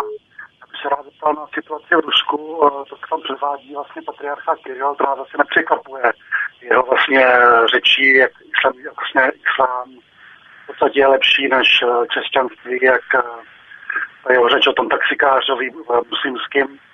Ale když si, člověk, když člověk zadá na YouTube například Putin o islámu, tak vlastně vyjadřování pana Putina o tom vlastně, že vlastně jako jeho pojetí humanismu a cenosti, stejně jako tradiční náboženství a účinnost, spravedlnosti a péči o blízké, tak co se o tom pan vlastně VK myslí, eh, jestli se jedná o celkový samozáci Ruská, anebo jestli to je prostě pouze proto, aby si neotevřel další frontu. Děkuji za odpověď. Děkuji za odpověď. Mm, děkujeme taky, přejeme hezký večer. Vítku, já se omlouvám, ale to, já jsem skoro vůbec neslyšel, bylo opravdu velmi špatný spojení, já jsem nerozuměl. Jestli mi to můžeš přeložit. Já jsem chtěl pana posluchače taky přerušit eh, právě s poukazem na špatnou technickou kvalitu spojení, ale bylo mi to takové blbé, takže jsem tak neučinil. Eh, je tady problém s tím, že na YouTube, eh, nebo Jirko, ty si tomu rozuměl ohledně pana Putina, vyjadřování jeho k islámu na YouTube, co se, co se dělo, nevím. Bohužel jsem to neviděl, to video, co pan posluchač zmiňoval, za, a za, já jsem rozuměl každý druhý slovo, bohužel, ale jsem doufal, že budete rozumět vy. tak to bylo asi vzájemný. No, tak to jsme, tak to jsme nikdo ze tří nerozuměl. No, já se omlouvám, bohužel opravdu na takovou dálku jsem neslyšel. No vidíš, tak, když máme telefon, tak to se tomu není rozumět. No, tak. no budeme, budeme asi pomalu končit. Máme 52, takže ještě 8 minutek zhruba. Máme ještě další dotaz, Jirko? Telefon máme teďka akorát. Telefon, skvělý, skvělý. Jsem s ním. Máme 52, takže ještě 8 tak, můžete si slumit rádio, prosím? Protože tam to jde se spožděním. No, halo, halo. Ano? No, tady je Jiří z Moravy. Já teda víceméně žádný dotaz nemám, ale jako skončíte, tak bych vás chtěl všechny pozdravit a opravdu držím palce pro tu perfektní práci, kterou děláte a mám i radost z toho přechodu vlastně ze Svobodného rádia k vám. Jako, myslím si, že to získalo na kvalitě ještě větší. Děkujeme, pane Jiří, zdravíme na Moravu a pěkné Vánoce. Pánové vám taky a pevný nervy. Naschledanou. Díky, naschledanou, mějte se hezky. Děkujeme, vám také krásné, krásné Vánoce. Také přeji. A hned druhý telefon.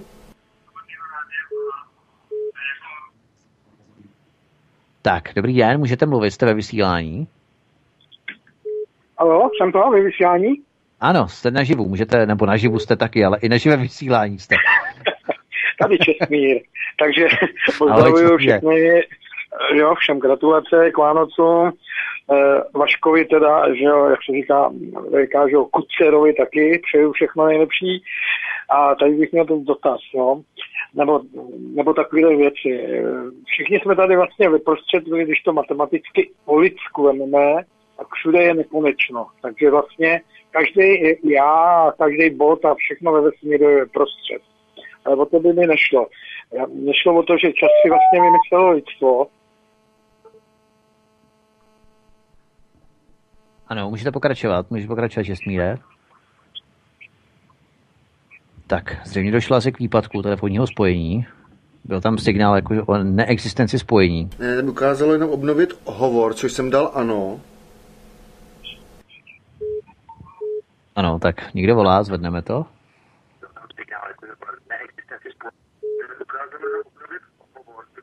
Tak, můžete hovořit. Halo? Ano, dobrý večer, můžete hovořit, jste ve eh, vysílání. Dobrý večer, Petr z telefonu, zdravím vás. Připoju se k přání, to nebudu opakovat. A chtěl bych uh, dva dotazy. Jedna, jeden dotaz je, v první části se pan VK zmiňoval o kolektivním vědomí třeba Eh, v otázce eh, ptáků a tak dále. Eh, tam si myslím, že už jde o kvantové jevy, protože v milionovém třeba hejnu ptáků nebo sarančat, kdy dochází k téměř nulovým změnám z hlediska času a prostoru v pohybu, tak tam prostě nějaký dorozumění prostřednictvím rádiových infra Eh, a jiných eh, signálů je nemožný z hlediska interferenční rušení. Tam by to asi nefungovalo. Takže tam se navozuje, že už jsou to prostě kontový jevy. To je první otázka. Tak jestli můžete na to reagovat. As, nevím, jestli už jste, já jsem to neposlouchal ten no, pořád kontinuálně. No ono, ono škoda, že jste nezavolal dřív, protože ten dotaz asi vyžaduje asi dost rozsáhlou odpověď, ale VK, můžeš to nějak zkusit. No, já, já myslím, že to se nebude tak dlouho trvat. Já děkuji za dotaz. Eh, ano, eh, řekněme, ony eh, davové komunikace, nebo řekněme hromadné komunikace, řekněme z hlediska, nevím, například u mravenců, komunikace u včel, u různých rojů, u ptáků a tak dále, a tak dále, však jsme hovořili o tom, jakým způsobem například eh, v superpozici a v kvantových jevech eh, fungují jednotlivé kvantové částice. Na dlouhé vzdálenosti, když změníte polohu a pozici jedné částice, tak druhá se ve stejném okamžiku změní také. Tohle to jakoby dálkové propojení, jakousi úzkou nitkou na dlouhou vzdálenost, kdy jsou vlastně dvě částice propojené, eh, tak eh, z nějakého, na nějakém principu takto funguje kolektivní vědomí. To znamená, eh, jsou to informace, můžeme říkat kvantové, řekněme kvantové prvky, které jsou využívány pro výměnu informací mezi jednotlivými, já nevím, živočichy nebo mezi jednotlivými informačními systémy. Eh, lidstvo má nějaké představy, jak třeba eh, fungují tyhle ty signály nebo signalizace, ale eh, jako bez hlubšího pochopení, řekněme, kvantového prostoru a kvantové mechaniky není šance to nějak popsat, nějak specifikovat do větší hloubky. Ale ano, samozřejmě já s tím souhlasím, že kvantové jevy jsou v přírodě, vidíme je, a využití člověkem by posunulo lidstvo opravdu velmi, velmi daleko. Nicméně právě proto, pokud se podíváme na to, jak třeba dopadnou lidé, kteří takzvaně v uvozovkách trpí schizofrenii, kteří jsou schopni e, dostat e, přístup e, ke kolektivnímu vědomí lidstva, e, to je děsivé. Jako, jo. Protože pokud na to není člověk připravený a nedokáže tyto informace vědomně a podvědomně potlačovat, eh, tak no ano, takový člověk se z toho zblázní, skončí v ústavu pro choromyslné, to je normální. Eh, protože svoji hlavu chcete mít pro sebe. Minimálně člověk je tak napojený. Kdyby se člověk rozhodl, že chce být součástí kolektivního eh, systému sdílení informací, no tak je to něco jiného. Ale to by musel postoupit na trochu vyšší asi mentální úroveň, aby dokázal toto kvantum informací zpracovat. Eh, ty tisíce hlasů, kteří k, němu, kteří k němu budou promlouvat skrze, řekněme, kvantové informační pole kolektivního vědomí. To není vůbec žádná legrace. Proto právě třeba je to jeden z ochranných mechanismů, proč lidský mozek je využívaný eh, jenom zhruba z těch 3-4% a zbytek je zatím nevyužitý. Možná je to do budoucna příprava pro využití mozku k širším možnostem komunikace. Takže bych předal slovo tobě, Vítku. Uh-huh. Já jenom uh, poslední věc, co by mě napadlo ohledně těch sarančat a včel, těch rojů, kteří, nebo ptáků, kteří migrují všichni po eh, stov, stovkách tisících kusů. Poslední otázka ode mě. Já bych se tě zeptal, VK, co si myslíš o tom a čas od času se s tím setkáváme. Teď naposledy v Perském uh, zálivu, Perském zálivu to bylo, že najednou bývá vyplaveno stovky velryb, anebo nějakých konkrétních druhů ryb na pláž, mrtví, tak jestli to není, já nevím, armáda něco nedělají v ponorkách aktivní sonar, narušují to jejich vnímání pod vodou, oni se potom vyplaví a v podstatě eh, vykonají sebevraždu, dá se říct, nebo čím to je, nebo čím je to způsobený, že vlastně eh, stovky velryb eh, najednou se rozhodnou, že se vyplaví na, na pláž, kde čeká jistá smrt. No, ano, ale však tam se mluvilo o tom, že je tam několik důvodů. Jednak je to geomagnetická porucha, to znamená, že především ti kytovci se dorozumívají mnoha signály a orientují se podle geomagnetického pole Země. A když dojde k nějaké poruše nebo k nějakým vibracím, tak jim to začne rezonovat v podstatě o lepku, lebeční klembu, eh, a ty ryby de facto zešílí, dalo by se to takhle říct. Uh-huh. Jo, to znamená, vnímají změnu nebo určité frekvence eh, změn geomagnetického pole a eh, ty ryby na to reagují tak, že chtějí opustit vodu která v podstatě jakoby funguje de facto jako rezonátor. Ano, ale co jim to narušuje? To nebo člověk jim narušuje? Takže, takže chtějí, chtějí, se de facto, chtějí se de facto vrhnout mimo, mimo vodní prostor, ale to je jedna, jedna z mnoha, mnoha teorií.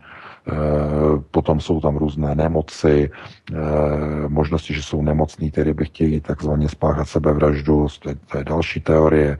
E, je to hromadná choroba jo, v rodu, těch hmm. kytovců v celé rodině, eh, že se nakazí nějakými sporami, eh, které potom na celé hejno nakazí a spáchají hromadnou sebevraždu a tak dále, a tak dále. Jasně. Mimochodem, takže to, těch možností je příliš, opravdu příliš mnoho a bohužel nemáme čas na to ano, ano, ano. o všech tady těch věcech hovořit. Tak my popřejeme krásné Vánoce, děkujeme vám, vážní posluchači, za podporu, za to, že nás posloucháte, že nás podporujete. Samozřejmě budeme rádi, když nás budete podporovat i v novém roce 2018. Budou, nastanou prezidentské volby, takže 5. února a potom 12, eh, pardon, ledna a potom 12. tak eh, se zaměříme i na prezidentské volby. Kromě jiného, to uvidíme, co se všechno stane ještě mezi svátky a, a budeme se zaměřovat i na další mnoho informací. Takže děkujeme vám za podporu já se loučím a loučím se samozřejmě s tebou, Jirko, s posluchači, s tebou VK a se čtenáři Aeronetu a moc děkujeme za podporu a za v podstatě za to, že nás posloucháte. VK ještě? Já se také loučím, přeji vám krásné Vánoce. No a my se uslyšíme za 14 dní 5. Eh, ledna eh, v pátek od 5 od 19 hodin eh, se mnou s Vítkem a se všemi, nebo řekněme s moderátorem, jedním z moderátorů Svobodného vysílače CS. Budeme se na vás těšit a přejeme vám krásné prožití vánočních svátků s rodinou, s dětmi a hlavně bohatého Ježíška. Takže loučím se. 5. ledna už pojedeme ve standardním normálním režimu, dá se říct. Tak jo, takže taky zdravím a přeju krásné Vánoce, a hezký nový rok, hodně úspěchů všem a od mikrofonu zdraví Vítek. Jirko? Takže to bylo vše eh, pro hovory u Klábosnice s panem VK a s Vítkem z letošního roku 2017. Vyšlo to, že Studio Klatovy mělo první i poslední vysílání, za což jsem rád a připojuju se, jak už bylo řečeno, a nebudu zdržovat. Takže poslouchejte dál Svobodný vysílač CS.